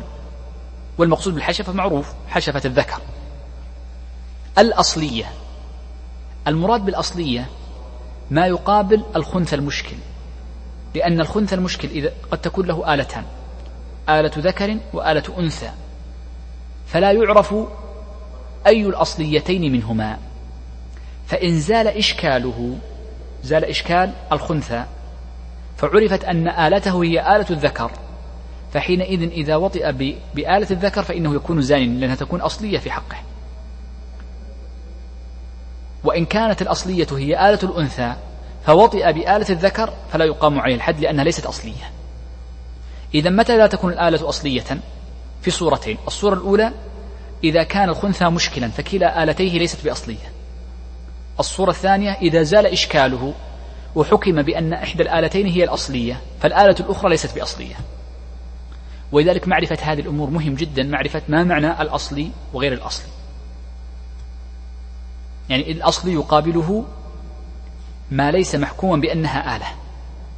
لأن بعض الناس بعض الجهال الذين يعيبون على بعض طلبة العلم هذا كلام قديم ليس من حديث الآن من أكثر من ستين سبعين سنة. بعضهم يقول أنتم تقول الأصلية في شيء تقليد؟ ليس المقصود بالتقليد لأنك أصلا لا تعرف الفرق بين المشكل وغيره. طيب. قال تغيب حشفته. طيب من لم تكن له حشفة؟ بأن كان قطعت أو الخلقة ليست موجودة. قالوا أن يغيب قدرها. أن يغيب قدر الحشفة. وهذا عندنا قاعدة في كل ما فقد الأصل فإن بدله يأخذ حكمه. فإذا غاب بمقدار طول الحشفة فإنه حينئذ يسمى زانيا. تغيب الحشفة هو الذي يوجب الغسل وهو الذي يوجب حد الزنا وكل ما كان متعلقا بأحكام الجماع فهو مربوط بتغييب الحشفة قال كلها فتغييب بعضها لا يأخذ الحكم لا بد من تغييبها الحشفة كاملة في قبل أو دبر. وهذه مر معنا سابقا أن الدبر وهو الإتيان اللواط فإنه يسمى زنا. وبناء على ذلك فإن من وطئ دون الفرج وهو المباشرة فإنه لا يسمى زنا ولا يقام عليه حد الزنا. كذلك إذا أتت المرأة المرأة فإنه ليس فيه تغييب الحشفة فإنه حينئذ لا يسمى زنا وهو الذي يسميه الناس السحاق. وهذا السحاق لا حد فيه وإنما فيه عقوبة التعزير فقط. قال أصليين أي في القبل والدبر. وهذا يعني يقابله من الخنثى في السورتين ذكرناها قبل قليل. قال من آدمي. وبناء على ذلك فإن وطأ غير الآدمي لا يوجب الحد. فلو وطئ رجل بهيمة فإنه لا يقام عليه حد الزنا وإنما يعزر هو. وأما البهيمة فإنه يجب ذبحها على مشهور الذهب وقد روي في ذلك أثر وإن كان في إسناده مقال. وإذا ذبحت هذه البهيمة فإنه لا يجوز أكلها لأنه سيأتينا قاعدة في باب الأطعمة عندنا قاعدة. كل حيوان أمر بقتله أو نهي عن قتله فإنه يحرم أكله. هذه قاعدة. كل ما أمر بقتله أو نهي عن قتله فيحرم قتله. هنا أمر بقتل هذه البهيمة. فلا تؤكل حينئذ. ويجب على الزاني أن يضمن قيمتها لمالكها لمالك هذه البهيمة. طيب.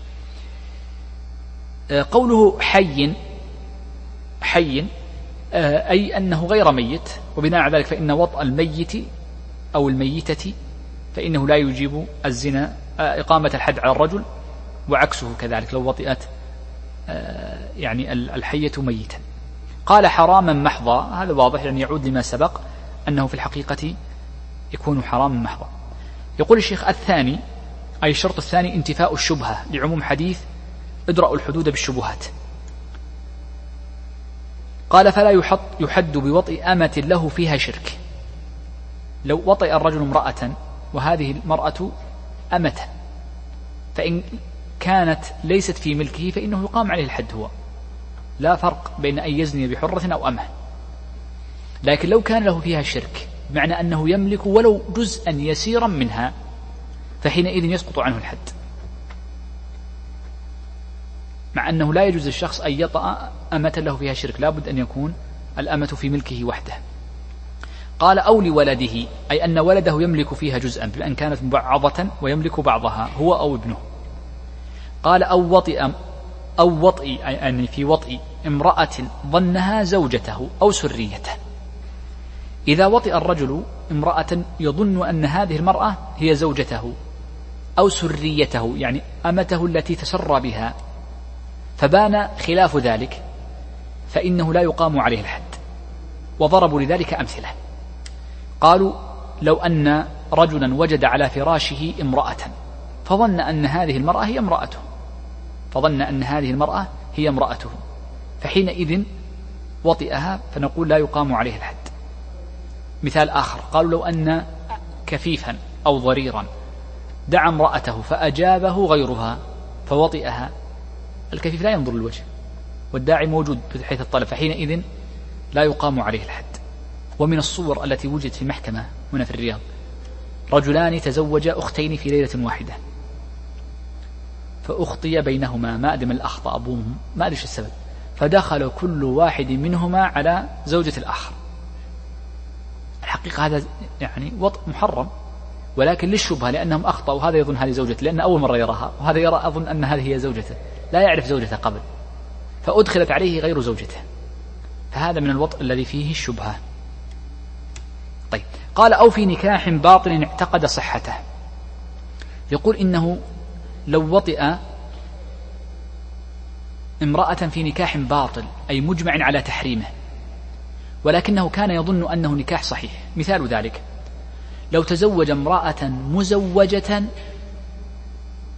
وهو يظن أنها غير مزوجة يظن أنها طلقت وهي تظن أنها طلقت والحقيقة لم تطلق فحينئذ وطئه إياها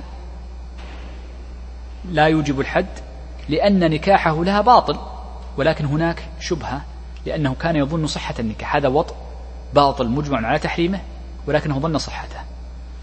رجل تزوج امرأة بعد انقضاء بعد طلاقها ثلاث ولكنها في أثناء العدة. وهذا يعني مشهور عند كثير من الناس أن المرأة إذا طلقت ثلاثا جاز لها أن تتزوج بعد حيضة واحدة. مشهور عند كثير من الناس لأنه استبرئ رحمها وأنه لا حمل فيها إذا يجوز وطئها هذا غير صحيح. وقول حكي إجماع أنه يجب أن تعتد بثلاثة قروء فلو تزوجها فقد تزوجها في عدته ونكاحه باطل لكن ظن جهلا منه بالحكم إما جهلا بانقضاء عدتها وما تنقضي به أو جهلا بوجوب العدة عليها فنقول هنا يدرأ عنها الحد لأجل ذلك. قال أو في نكاح طبعا مفهوم هذه الجملة أريد أن نفهم المفهوم أنه لو وطئها في نكاح يعلم حرمته فيجب عليه الحد. رجل تزوج امرأة وهي متزوجة ويعلم أنها متزوجة حينئذ يجب عليه حد الزنا. هي ترجم وهو ينظر أهو محصن أم غير محصن قبل هذا النكاح. رجل تزوج امرأة في العدة كذلك وهكذا. رجل تزوج امرأة بلا مهر وبلا شهود وبلا وبلا ولي. هذا مجمع على تحريمه. يرجم. إذا كان عالما بحرمته. طيب. قال أو نكاح أو ملك مختلف فيه. هذا يسمى النكاح الفاسد وهو المختلف فيه. النكاح المختلف فيه مثل رجل تزوج امرأة طبعا من النكاح المجمع عليه أيضا لو تزوجها خامسة. تزوجها خامسة ما يجوز للمرأة أن يتزوج خامسة هذا مجمع على تحريمه. لكن المختلف في نكاح تزوجها بلا ولي تزوجها بلا شهود تزوجها بلا مهر. المذهب أنه يصح النكاح مع نفي المهر والرواية الثانية أنه يبطل النكاح. تزوجها نكاح شغار ونكاح الشغار مختلف فيه. تزوجها نكاح سر مختلف في نكاح السر أهو صحيح أم باطل. وهكذا من صور النكاح المختلف فيه. ظاهر كلام المصنف أنه إن تزوجها في نكاح مختلف فيه ولو كان يعلم أنه مختلف فيه ولو كان يعلم ويعتقد أنه محرم فإنه لا يقام عليه الحد. هذا ظاهر كلام المصنف. والذي اعتمده المحققون من متأخر فقهاء المذهب أننا نقول بشرط أن لا يكون معتقدا التحريم ليس عالما بالتحريم وإنما معتقدا التحريم. انظر الفرق بين الثنتين الأولى في النكاح الباطل لا بد أن يكون عالما بالتحريم والنكاح الفاسد لا بد أن يكون معتقدا للتحريم مع أن ظاهر كلام فقهاء المذهب أو بعض فقهاء المذهب أنه مطلق لم يقيدوه بصورة دون أخرى. وضح الفرق بين الاعتقاد والعلم. الاعتقاد أن يعلم أن هذا العلم أن يعلم أن هذا النكاح مختلف فيه. ولكن يقول في بعض الناس يقول فيها قولين اختلاف أمتي رحمة. ولا يعتقد شيء. الثاني لا المعتقد إما أن يكون طالب علم أداه اجتهاده إلى اختيار هذا القول وهو التحريم ومع ذلك أتى به. وإما أن يكون مقلدا لا يجوز له الاجتهاد ولكنه أخذه تشهي. فيكون أيضا في حكم المعتقد. ويوجد أقضية في المحكمة هناك امرأة مثلا أو نساء تذهب لبلد آخر وتزوج رجل آخر. لما يؤتى بها نقول تقول والله ما كنت أدري. أدري أنه يعني هذا لكن يقولون إن مذهب الإمام أبي حنيفة النعمان أنه يجوز. إذا قول وأنتم تأخذون قولا آخر قول الشافعي ومالك وأبي وأحمد. فبعض الناس يعني آه، قد يتساهل يظن أنه يجوز له التشهي والاختيار. طيب قال ونحوه أو ملك مختلف فيه. مختلف فيه يعني آه، يعني اختلف في صحة العقد أهو صحيح أم لا؟ قال أو أكرهت المرأة على الزنا. إذا أكرهت المرأة على الزنا فإنه لا يقام عليه الحد. ربنا لا تؤاخذنا إن نسينا وأخطأنا ربنا ولا تحمل علينا إصرا كما حملته على الذين من قبلنا. ربنا ولا تحملنا ما لا طاقة لنا به. واعف عنا. قال الله عز وجل قد فعلت. فالمرأة إذا أكرهت على الزنا فإنه لا يقام عليها الحد وذلك الاغتصاب كله لا يقام عليها الحد بل لها حق الأرش سواء على الإفضاء كما مر معنا أو أرش البكارة. مفهوم هذه الجملة أن الرجل إذا أكره على الزنا أقيم عليه الحد وهو كذلك. فإن الرجل يقول لا يتصور أن يكون هناك إكراه محض في حقه. لا يتصور أن يكون هناك إكراه محض في حقه. لأن آلة الرجل لا تنتشر إذا كان مكرها. كذا قال. هكذا قال. والحقيقة أن هذا يحتاج إلى تأمل أيضا بعض الشيء. آه، فإن الفقهاء ذكروا يعني صورا يتصور فيها الإكراه. ذكروها في محلها تراجع في مظنتها. والآن بالإمكان وجود هذه الأدوية التي تجعل الشخص ذاك وجود الآن وجد الآن أقضية حتى في البلاد الغربية يسمى اغتصاب الرجل بعد وجود الآلة الأدوية التي يعني توجد الانتشار عند الرجال. آه الثالث طبعا ماذا نقول؟ هناك نظر على قواعد المذهب. إنهم ذكروا مثالا معينا مذكور في كتب الفقه. يعني ذكروه يعني استدخال ونحوه قالوا لأنه لا يكون بإرادته حينئذ. طيب. آه، قال الثالث ثبوت الزنا فإنه لا يقام الحد إلا بالثبوت ولا يقام بالشبهة ولا بالمظنة ولا يجوز ذلك. قال ولا يثبت إلا بأحد أمرين. هنا قوله لا يثبت إلا هذه من صيغ الحصر النفي ثم يأتي بعدها باستثناء. وهذا من صيغ الحصر الثلاث فيدلنا على أنه لا يجوز قبول أي قرينة غير, غير هذين الأمرين التي سيردهم المصنف إلا ما ذكرنا سيأتي في آخر الباب في قضية الحمل. قال ولا يثبت إلا بأحد أمرين أحدهما أي أحد الأمرين أن يقر به أربع مرات. يجب أن يكون أحد الزانيين الرجل أو المرأة أن يقر بالزنا. يجب أن يقر بالزنا. الزنا الصريح ولا يكفي غير الصريح كما سيذكر المصنف. ولا بد أن يتكرر الإقرار أربع مرات لأنه قد ثبت في قصة ماعز رضي الله عنه قصة الغامدية رضي الله عنها أن النبي صلى الله عليه وسلم كرر إقرارهم أكثر من مرة أربع مرات. قال في مجلس أو مجالس. في قصة ماعز أنه أقر بالزنا فالتفت عن النبي صلى الله عليه وسلم إلى الجهة الأخرى فأتاه من الجهة الأخرى. فكان أربع مرات الإقرار في مجلس واحد. وأما الغامدية فإن النبي صلى الله عليه وآله وسلم أرسلها ثم أتته في مجلس آخر فدل على أن الإقرار قد يكون في مجلس واحد أو في مجالس. ولكن إذا كان في مجلس واحد شرع للقاضي أن يفصل بين كل مرة ومرة بفاصل وأن ينبه ال ال هذا المقر بأنه ربما يعني من باب التعريض له لذلك قالوا يستحب للقاضي وجلساء القاضي أن يعرضوا له بالرجوع عن الإقرار. لعلك قبلت لعلك فأخذت كما قال النبي صلى الله عليه وسلم. طيب. آه، طبعا إقراره هنا لا يقبل إلا أن يكون من ذوي التكليف بأن يكون وقت الإقرار عاقلا عاقلا آه، بالغا طبعا باب أولى. أيضا مختارا غير مكره. قال ويصرح بذكر حقيقة الوطء لا بد في الزنا من, من التصريح بالوطء ولذلك جاء في الصحيح. أن النبي صلى الله عليه وسلم لما جاءه ماعز رضي الله عنه وأقر له قال له النبي صلى الله عليه وسلم لماعز أنكتها كذا في الحديث لا يكني لا يكني فلا بد من الاتيان بالصريح اللفظ لا بد من الاتيان بصريح اللفظ. لأن قد يظن كثير من الناس أن هذا الفعل موجب للزنا وليس بزنا كأنه يكون مباشرة أو بدون تغييب للحشفة ونحو ذلك. قال ولا ينزع عن إقراره حتى يتم عليه الحد. من أقر في حق من حقوق الله جل وعلا. هذه قاعدة في كل حقوق الله عز وجل. فإنه يجوز الرجوع عنه عن, عن إقراره. كل من أقر في حق من حقوق الله عز وجل فيجوز له الرجوع عن إقراره. وبناء على ذلك قال المصنف ولا ينزع أي ولا يرجع عن الإقرار عن إقراره أي بالزنا حتى يتم عليه الحد أي حتى ينفذ عليه الحد. وبناء على ذلك فلو رجع قبل حكم الحاكم صح. ولو رجع بعد حكم الحاكم وقبل التنفيذ صح.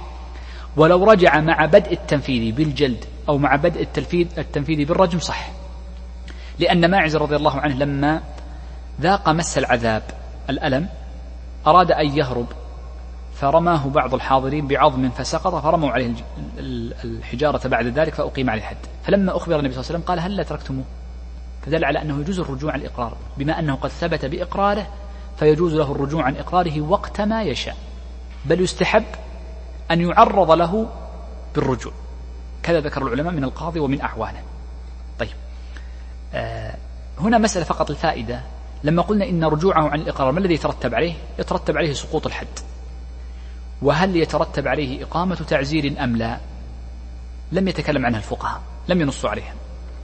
والذي عليه العمل أن من أقر بالزنا ثم رجع عن إقراره فللقاضي أن يعاقبه بعقوبة تعزيرية كالجلد لكن بشرط ألا يصل إلى أدنى أعلى حد التعزير. طيب. آه الشرط الثاني وبه نختم قال أن يشهد عليه يعني الثاني من ليس الشرط الثاني؟ ما يثبت به الزنا الثاني؟ قال أن يشهد عليه في مجلس واحد بزنا بزنا واحد يصفونه يصفونه أربعة ممن تقبل شهادتهم فيه. آه الشيء الشرط الثاني ممن من أو النوع الثاني عفوا النوع الثاني مما تثبت به أو يثبت به الزنا هو الشهادة. والشهادة في باب الزنا لها قيود لا لا توجد في غيرها من الأبواب. ولذلك سأورد الشروط التي أوردها العلماء رحمه الله تعالى في الشهادة ثم نأخذها من كلام المصنف رحمه الله تعالى. ذكر العلماء أو فقهاؤنا أن الشهادة بالزنا لا تقبل إلا بشروط ستة. الشرط الأول أنه لا بد أن يكون الشهداء أربعة. فلو كانوا ثلاثة فإنه لا يقبل. بل لا بد من أربعة. ثم لم يأتوا بأربعة شهداء فاجلدوهم ثمانين جلدة. لا بد من أن يؤتى بأربعة شهداء. لا بد. إذا لا بد أن يكونوا أربعة. الشرط الثاني أنهم لا بد أن يكونوا رجالا. كلهم رجال. ممن تقبل شهادتهم. فلا مدخل للنساء في الشهادة في الحدود جميعا. لا مدخل للنساء. لا يثبت حد بشهادة النساء بل لا بد أن يكونوا رجالا. وأن, وأن يكون الرجال ممن تقبل شهادتهم. والذين تقبل شهادتهم هم العقلاء البالغون وألا يكون هذا الرجل زوجا لها. وسيأتي إن شاء الله في تفصيل بعد قليل كلام المصنف. فالزوج لا ليس له أن يشهد على زوجته مطلقا. وعندما قلنا رجالا لم ننظر للحرية والرق لأنه ال ال ليست يعني ينظر فيها للرق والحرية. الشرط الثالث أنهم لا بد أن يكونوا عدولا. وسيأتي إن شاء الله في باب الشهادات الكلام في قضية ضابط العدالة ما هو إن شاء الله. فنرجئه إلى هناك. القيد الرابع وهذا مهم أنه لا بد أن يشهد الأربعة جميعا في مجلس واحد. فلا يصح أن يشهدوا في أكثر من مجلس. وسأذكر كلامه إن شاء الله في كلام المصنف وأشرحه هناك. الشرط الخامس أنهم لا بد أن يذكروا صورة الزنا صريحة. سنذكر أيضا من كلام المصنف. القيد السادس أو الشرط السادس لا بد أن يشهدوا على فعل واحد. يعني ما يجي الشاهد الأول يقول رأيته يوم الأحد والثاني يقول أشهد على زنا يوم, يوم الاثنين مع أنه زنى مرتين لكن لا يجب أن يشهد الأربعة على فعل واحد لا على أكثر من فعل. إذن هذه ستة شروط لا بد من وجودها. نأتي لها. يقول الشيخ أن يشهد عليه في مجلس واحد. هذا هو القيد الأول أنه لا بد أن يكون الشهود في مجلس واحد. عندنا هنا مسألتان في قضية أن يكون في مجلس واحد. القيد الأول ما هو نهاية المجلس؟ طبعا ما هو المجلس؟ المراد بالمجلس المجلس الحاكم. فكل شهادة قبل مجلس الحاكم لا تعتبر شهادة بل هي قذف. كل كلام في غير مجلس الحاكم هو قذف وليس شهادة. فلو أن أربعة كانوا يجلسون في مجلس في مجلس فقالوا نشهد أن زيدا قد زنى فهم قاذفون وليسوا بشهود. طيب. هذا المجلس إذا لابد أن يكون مجلس حاكم. الأمر الثاني ما هو نهاية المجلس؟ قالوا نهاية المجلس هو أن يقوم الحاكم من مجلسه. إذا قام الحاكم مجلس انتهى. أن يقوم الحاكم من مجلسه. وبناء على ذلك لو قام مجلسه ومشى كانوا شهدوا ثلاثة. ثم جاء الرابع بعدما قام نقوم يقام حد القذف على الأربعة جميعا. يقام عليكم الحد جميعا. ما السبب؟ لأن ثلاثة شهدوا في المجلس والرابع شهد خارج المجلس بعدما قام. وذلك الفقهاء ذكروا نهاية مجلس الحكم ما هو. لماذا اشترط الفقهاء أن يكون في مجلس واحد؟ قالوا لأننا لو, نج... لو لم نشترط هذا الشرط ما أقيم حد قذف البتة. لأن سيشهد واحد. طيب الثاني؟ ننتظر يمكن يجي بعد شهر. الثالث قد يأتي بعد سنة. الرابع قد يأتي بعد عشرين سنة. أليس هذا مقبول؟ ففي نوع تسلسل انتظار. ولذلك لابد أن نجعل قيدا إن لم تأتوا بكامل النصاب فإنه يقام عليكم الحد. ثم لم يأتوا بأربعة شهداء. لابد أن يأتوا, يأتوا أين؟ لمجلس الحاكم. فلا بد أن نجعل له حدا وهو قيامه من المجلس. قال بزنا واحد هذا هو القيد الثاني. لا بد أن يكون زنا واحد. فلا بد أن يكون أربعة شهدوا على فعل واحد. ليس على أكثر من فعل بل هو فعل واحد. وعرفنا صورة الاختلاف ذلك. لو أن الأول والثاني شهدوا على زنا فعله في أول النهار والثالث والرابع شهدوا على زنا ثان فعله في آخر النهار أقيم الحد عليهم جميعا الأربعة حد القذف. لا بد أن يكون الجميع شهدوا على زنا واحد. يعني على فعل واحد. قال يصفونه. يصفونه. هذا هو الشرط الثالث. ومعنى يصفونه أنه لا بد أن أن توصف صفة الزنا. والمراد بصفة الزنا أي الصفة الواضحة. ما يقول زنوا بس. لا لابد أن يكون فعل كذا وكذا. ذكر الفقهاء مثالين يتحقق بهما الوصف وليس لازما ذكر هذين المثالين ذكر ذلك جماعة ولكن هذه المثال من باب التوضيح فقط. فكل عبارة تدل على هذه المعنى فإنه يدل لكن أتوه من باب الكنايات قالوا أن يقول رأيته رأيت هذا الرجل مثلا كأن يقول غيب آلته كالميل في المكحلة بالضم وكرش وهو الحبل في البئر. لا بد من التصريح بصفة الزنا لأن بعض الناس قد لا يرى هذا الشيء. مثل ما جاء في قصة مغيرة رضي الله عنه أن الرابع ما وصف الوصف الصريح. قال رأيت رجلا فوق امرأة. قال لا لا إذا يقام عليك هذا ليس صريحا في الزنا. ليس صريحا أنه تحقق الشرط الأول وهو تغيب الحشفة. إذا يصفون هذا الشرط الثالث. أربعة لا بد أن يكونوا أربعة. لا بد أن يكونوا أربعة. فلا يقبل غير ذلك. وأربعة لا بد أن يكونوا أيضا أربعة رجال. قال ممن تقبل شهادتهم هذا هو القيد أظن الخامس. لا بد أن يكونوا عدولا مكلفين آه، بالغين. وأن يكون ممن تقبل شهادتهم أي ليس زوجا وليس يعني متهما في أحد مسقطات الشهادة. يقول سواء أتوا الحاكم جملة أو متفرقين. يعني أن المجلس سواء دخلوا في وقت واحد أو دخل بعضهم الآن ثم استدعى الحاكم الرابع قال فلان سيأتي. طبعا لابد بطلبه ما يستدعيه. لأن هذا من باب الشهادة سيأتي معنا إن شاء الله الشهادة في الحدود. لا يلزم على أدائها. قد يكون هو يعرف الشهادة لكن لا يريد أن يؤديها. فاستدعاها الحاكم بعد نصف ساعة وهو لم يقم من مجلسه. قالوا يصح. إذا قوله سواء أتوا أي الشهود الحاكم في وقت واحد مجتمعين أو متفرقين يصح. المهم أن يكون أن تكون شهادتهم في مجلس واحد. في مجلس واحد قبل أن يقوم مكانه. إذا العبرة زي ما ذكرت لكم قبل قليل أنه لابد أن يكون الشهادة في مجلس واحد وأن يؤدوها بعد كمالهم. لا بد أن يؤدوها بعد كمالهم أربعة يعني يجتمع الأربعة ثم يؤدونها بعد ذلك. انتهى هذا الأمر ذكر وبه يختم المصنف الباب.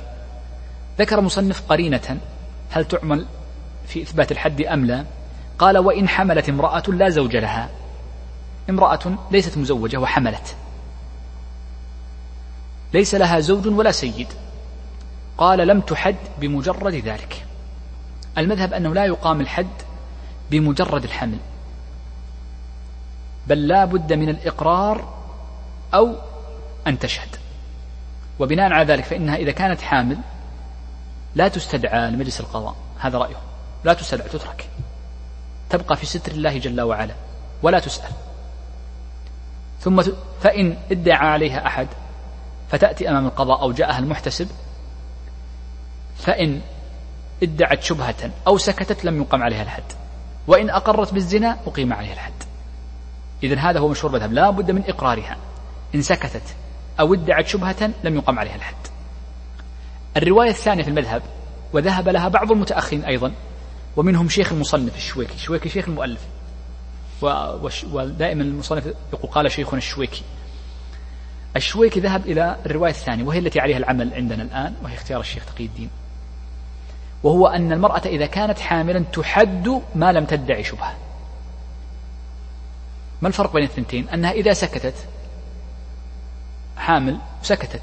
يقام عليها الحد. على الرواية الثانية اختارها بعض المتأخرين كالشويكي وعليها العمل عندنا. وأما على الرواية الأولى فلا يقام عليها الحد. وهل يلزم منها أن تطلب؟ مشهور مذهب عند المتأخرين بناء على قولهم أنها لا ولو كانت حامل تترك وهي حامل. لا تسأل لما حملت أو من أين حملت. لأن المرأة قد تدعي شبهة. كيف؟ تكون باب التحمل يسمونه التحمل. وجدت ماء رجل فتحملته. هذا كثير جدا. يعني موجود ذكر الفقهاء ذكر عند الفقهاء قديما يعني ليس الآن. الآن موجود في التلقيح الصناعي يسمونه التلقيح الصناعي. امرأة تذهب للمستشفى طبعا ممنوع عندنا مملكة لكن في الخارج بعض الدول تذهب وتختار من شاءت وتتحمل منه وتحمل وجهها ولد. هذا لا يجوز. طبعا موجود بعض الدول العربية. بذلك نكون انتهينا بحمد الله عز وجل من باب حد الزنا. يكون الدرس القادم بمشيئة الله عز وجل متعلق بباب حد القذف. أسأل الله عز وجل الجميع التوفيق والسداد وصلى الله وسلم على نبينا محمد. قبل أن نبدأ بالأسئلة تأذنون لي الأسبوع الجاي تريدون درس أم لا؟ عندكم دراسة اختبارات يا شيخ. أنت اختباركم الأسبوع الجاي ولا اللي بعده؟ الأسبوع الجاي. نقف. أنت عندك شيخ مالك مع اختبار؟ اللي تبون. يعني هو باقي لنا إن شاء الله بإذن الله عز وجل يعني من 10 12 درس ما نختم. يعني إحنا وصلنا صفحة 20 يعني باقي 20 صفحة أقل يعني 25 صفحة. التعليم العام التعليم العالي لا قبلها بأسبوع. طيب تبون شيخ محمد عندك شيء؟ شيخ مالك مناسب الأسبوع القادم؟ لا الفصل القادم عندنا متسع وعندنا نبدأ بكتاب ثاني إن شاء الله. الله لا يعوقب شر إيه. يعني في عند الترمذي إن الله عز وجل يحب الحال المرتحل. تختم اليوم تبدأ الأسبوع الجاي.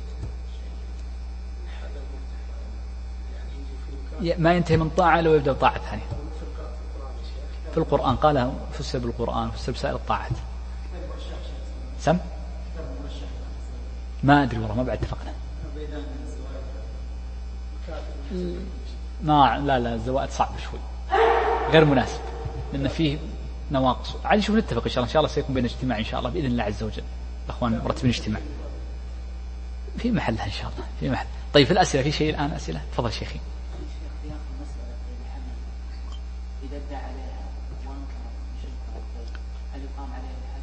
هو؟ ادعى عليها أنها أنه زان. هذا إقرار منه. ادعى على امرأة حاملة من غير زوج ولا سيد. آه ثم أنكرت. ثم أنكرت. هل يقام عليه حد القذف؟ هو إذا ادعى نوعين إذا ادعى الحملة أو ادعى الزنا. إن قال هي امرأة حامل فرفع قال هذه امرأة حامل. ولم يقل هي زانية. هذا لا يقام عليه حد. لأنه ذكر وصفا وموجودا الآن. وأنكرت الزنا. لكنه قال هي زانية. هنا يقام عليه الحد. هذا اللي في ذهني ويحتاج إلى مراجعة. تحتاج إلى مراجعة.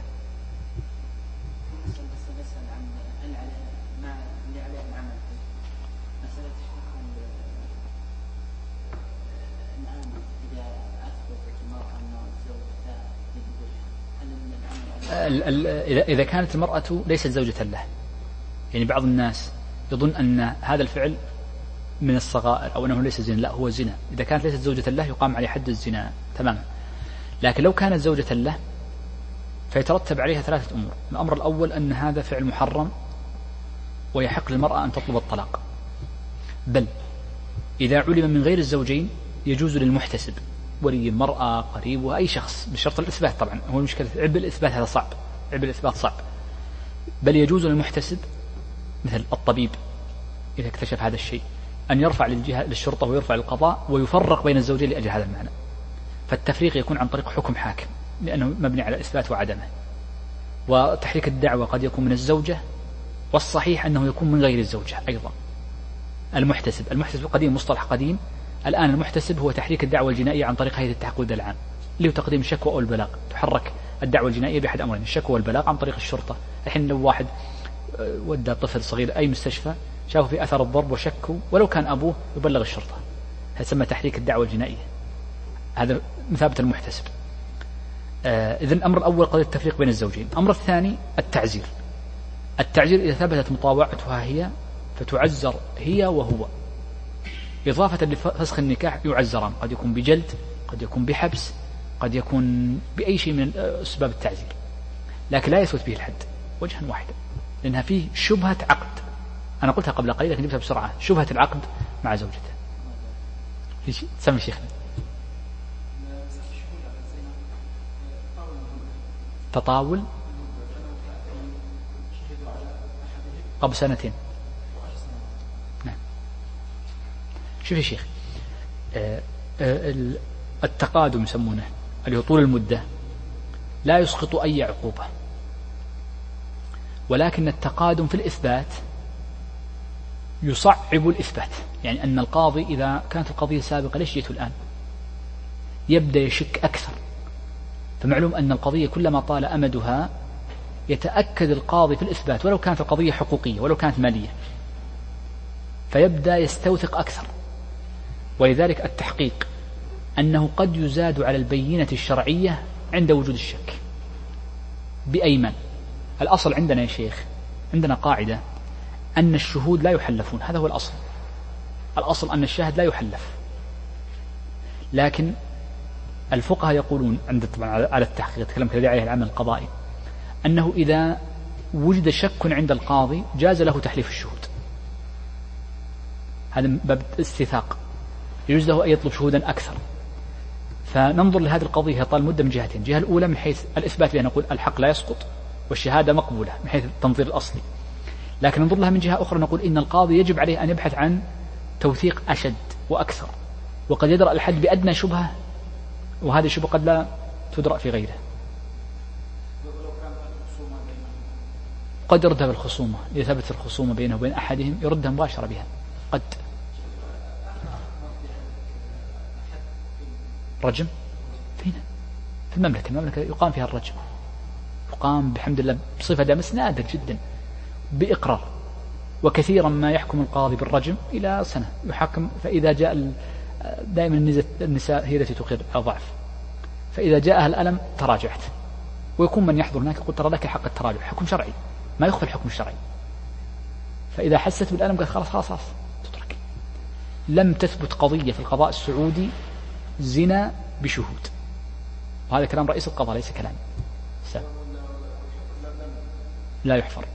أبدا مطلقا. لا يعني أقيم حد الرجم كثيرا. يقام لكن يعني يتراجع عن الإقرار. كثير جدا يمكن في السنة أكثر من مرة. ما زال يقام. يعني ما زال الحمد لله. يعني الشعائر الحمد لله الحدود قائمة. والحمد لله وهي ظاهرة كذلك. قائمة وظاهرة.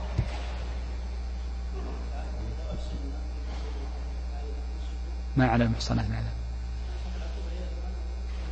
الجلد بدل مئة خمسين. لا إذا كانت لا لا, لا فإن أحصن هنا لا بمعنى أحصن أحصن إحصان نكاح. لم تكن بغي كما كما قال جل وعلا ولا تكرهوا فتياتكم على البغاء إن أردنا تحصنا لتبتغوا عرض الحياة الدنيا ومن يكرهن؟ فإن الله من بعد إكراه غفور. هنا فتياتكم أي إمائكم هذا المعنى الظاهر. هناك معنى إيماء من هذه الآية أن المراد بفتياتكم هنا مولياتكم ولو كن حرائر.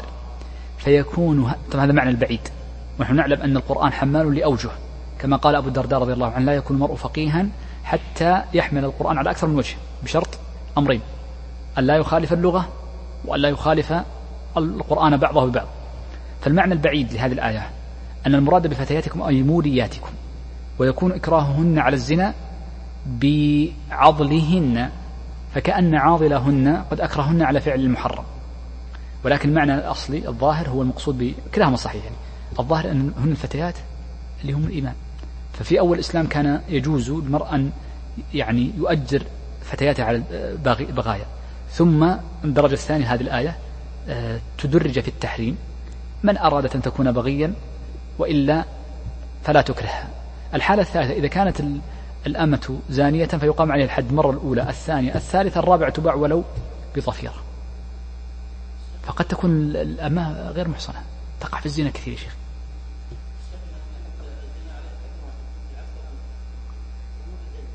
خمسين خمسين. ما تزوجت. ما تزوجت.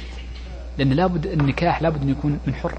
يعني الحر إذا تزوج أمة فلا يحصن هو. وهي ما تحصن باب أولى الرجل الحر إذا تزوج أمة بنكاح صحيح لا يحصن هو. فمن باب أولى هي لا تحصن. ما تكون محصنة مطلقا أبدا. ها؟ فهنا الإحصان بمعنى عفيفات.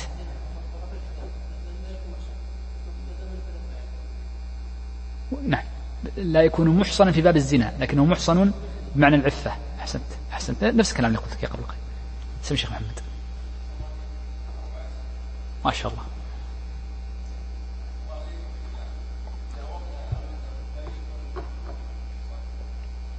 لا قلتها قبل قليل. شوف من وطئ أمته سواء بعقد ملك هي ملكه وتسرى بها فلا يكون محصنا أو وطئ أمة غيره أمة غيره بعقد نكاح فلا يكون محصن كذلك. الأمة لا تحصن. لسببين. لأنها أمة ولأن وطئها ليس بنكاح وإنما بملك. إذا كانت أمتها. هذا باتفاق على المذهب أنا ما أدري في مذاهب الثانية لا أعلم.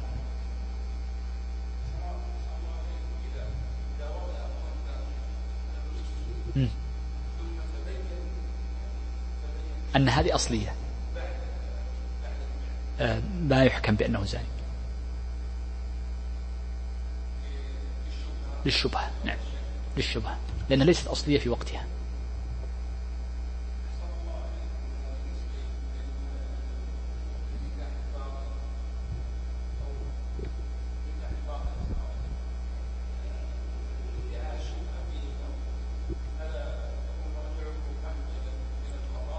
إلى القضاء آه، غالبا الشيخ يعني يقبل في ادعاء الشبهة حتى بقول الجاني نفسه.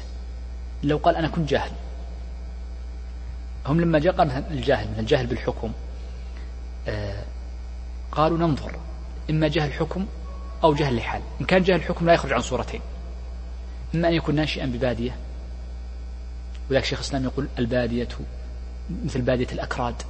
يقول غالب بادية الأكراد لا يعرفون الحلال من الحرام في باب الزنا. يقعون في زنا كثير جدا. تعرف مناطق في جبال وعلى رؤوس جبال. فلا يعرفون الحلال من الحرام في كثير من الصور. نشأوا على أمر معين ربما لا يعرفون الإسلام إلا بعض شعائره. إما أن يكون نشأ في بادية أو مناطق بعيدة أو أنه حديث عهد بالإسلام. هذا الذي يقبل جهله بالحكم. فلا بد أن تكون هناك قرائن دالة على صدقه في هذا الجانب. يقول أنا جاهل. ما يمكن يا شيخ. ما يمكن يا شيخ.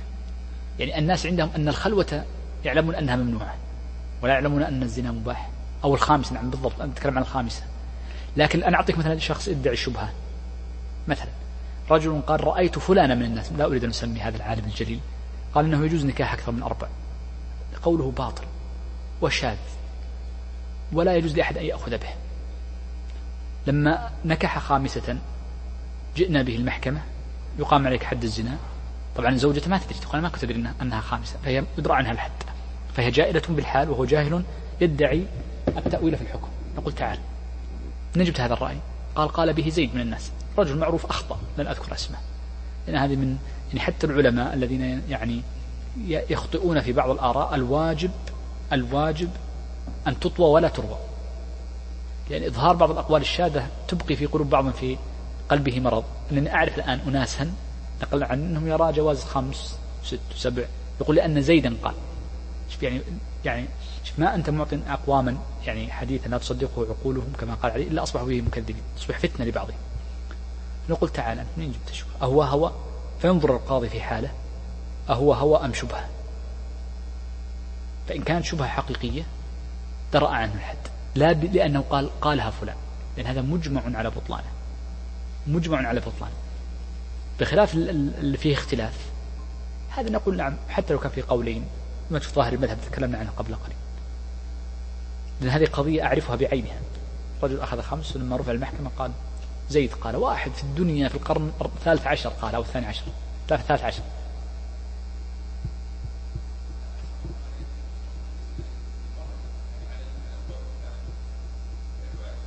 وهي الحمل.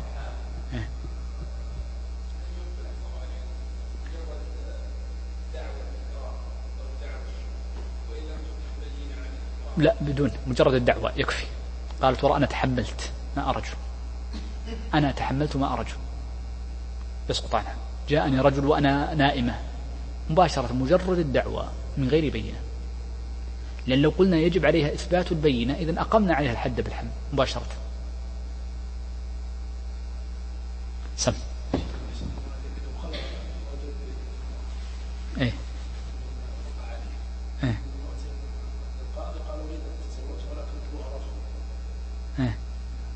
قام عليه حديه قام عليه وعليها كلهم اثنين. قام عليهم الحد جميعا. مئة مئة. وإن كان متزوجا يرجم.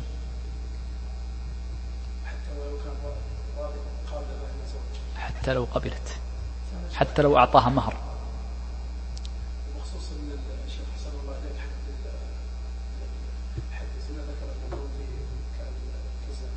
العمل عندنا في المحاكم هنا لا.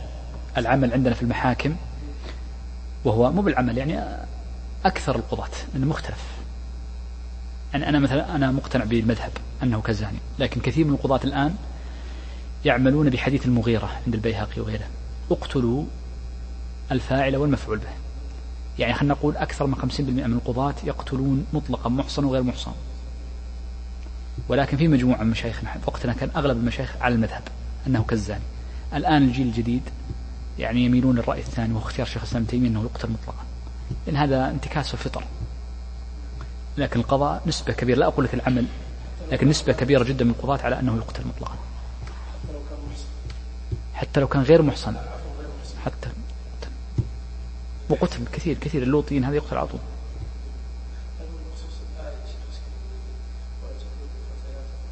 يعني إمائكم. هذه نسخت الآية نسخت. هذا يعني هو قيل إنها خاصة العبرة بعموم اللفظ لا بخصوص السبب.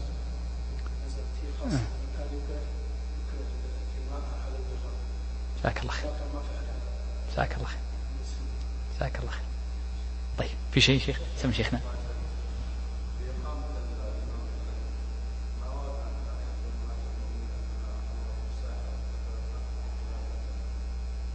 هذا جندب حديث جندب. حفص ليست حفصة جندب ومن هي اللي في كتاب التوحيد. حفصة؟ حفصة نعم وحفصة. آه هذه مشكلة فقها وقالوا إن ما فعله جندب رضي الله عنه هو من باب أنه قتل.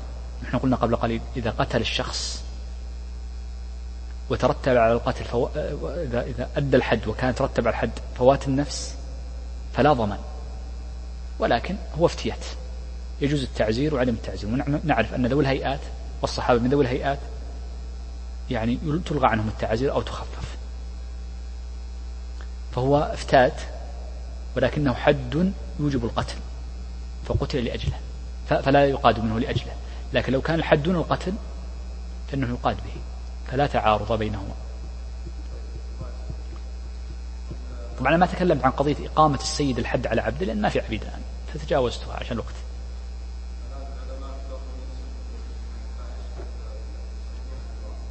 إيه تسمى اللواط هي اللواط اسم صحيح. هو يصح نسبة الفعل إذا كان مضاف ومضاف إليه يصح أنك تنسب الفعل عند النسبة لأحد شقيه. مثل بعلبك فتقول بعلي حضر موت حضرمي فعل قوم لوط فتقول لوطي نسبة للأخيرة لأنها الجملة المتميزة منه الغريبة فلغة ما فيها أي إشكال. ما فهمت السؤال يا شيخ. أنت سؤالك يا شيخ؟ اللوط إيه لا يجوز يجوز يجوز. الأجري له كتاب التحذير من اللواط أو كذا.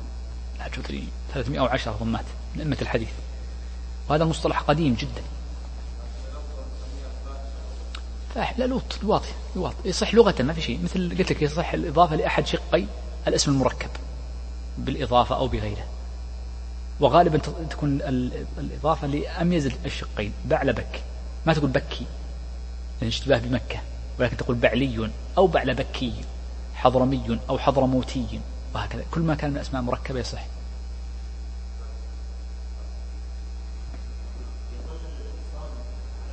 خلاص. إلى أن يموت. إلى أن يموت. سمشي.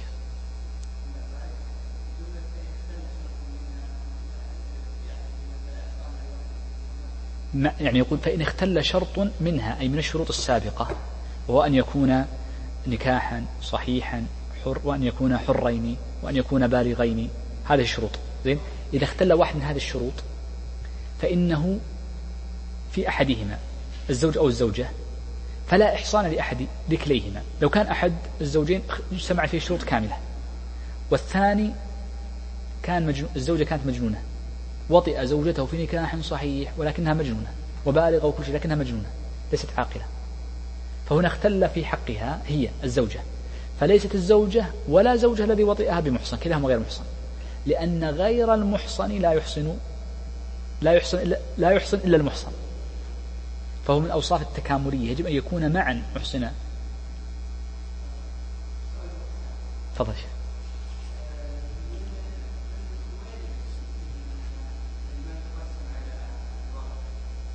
أخذناه من الحديث. تحلفون خمسين يمينا. كذا قال الرسول تحلفون خمسين يمينا. ما قال يجب خمسين رجل؟ خمسين رجل لأنهم كانوا لكن أتى الرسول صلى بالقسامة مرتين. القسامة جاءت مرتين عن النبي صلى الله عليه وسلم. فقوله خمسين يمينا تدل على أن المقصود الأيمان. رواية خمسين رجل آه، ما ما يمكن أصلا يوجد خم... لو وجد الخمسون يحلفون. لكن إذا لم يوجد الخمسين. لم يوجد خمسين رجل. ما في خمسين رجل. من يحلف لكم؟ فهنا نأتي بأحد الوصفين. تبقى الأيمان وإن تعدد الرجال.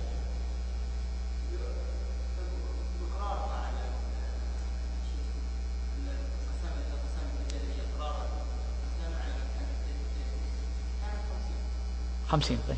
إيه بس الفرق؟ أننا لم نجعلها باعتبار القبائل جعلناها باعتبار الورثة. لم نقل من قومك. سمع إيه لأنهم أهل الحق. الذي يغنم هو الذي يغرم الذي يرث المال هو الذي يحلف.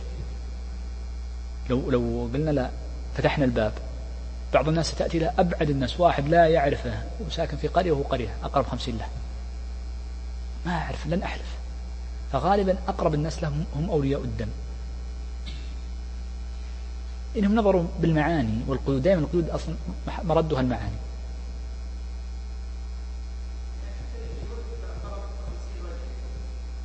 خمسين رجل لكن يحلفها منهم على أيمان النفي لأنها كانت على القوم كلهم ليست على شخص بعينه. بيجينا إن شاء الله في الحديث هذا بعينه سيأتينا إن شاء الله بعد أربع دروس في البلوغ. بتكلم عن توجيه. في في أربع جمل هي محل إشكال. في أربع جمل أو ثلاثة أو أربعة نسيت. هو هذا الحديث مشكل ترى حتى في التطبيق لكن موجه بالروايات الأخرى. الله في البلوغ. خلاص أخذت سؤالك يا شيخ. الأسبوع الجاي إن شاء الله. إذا الأسبوع القادم سيكون درس. سيكون درس من مشيئة الله عز وجل إن شاء الله. جزاكم الله خير. السلام عليكم ورحمة الله وبركاته.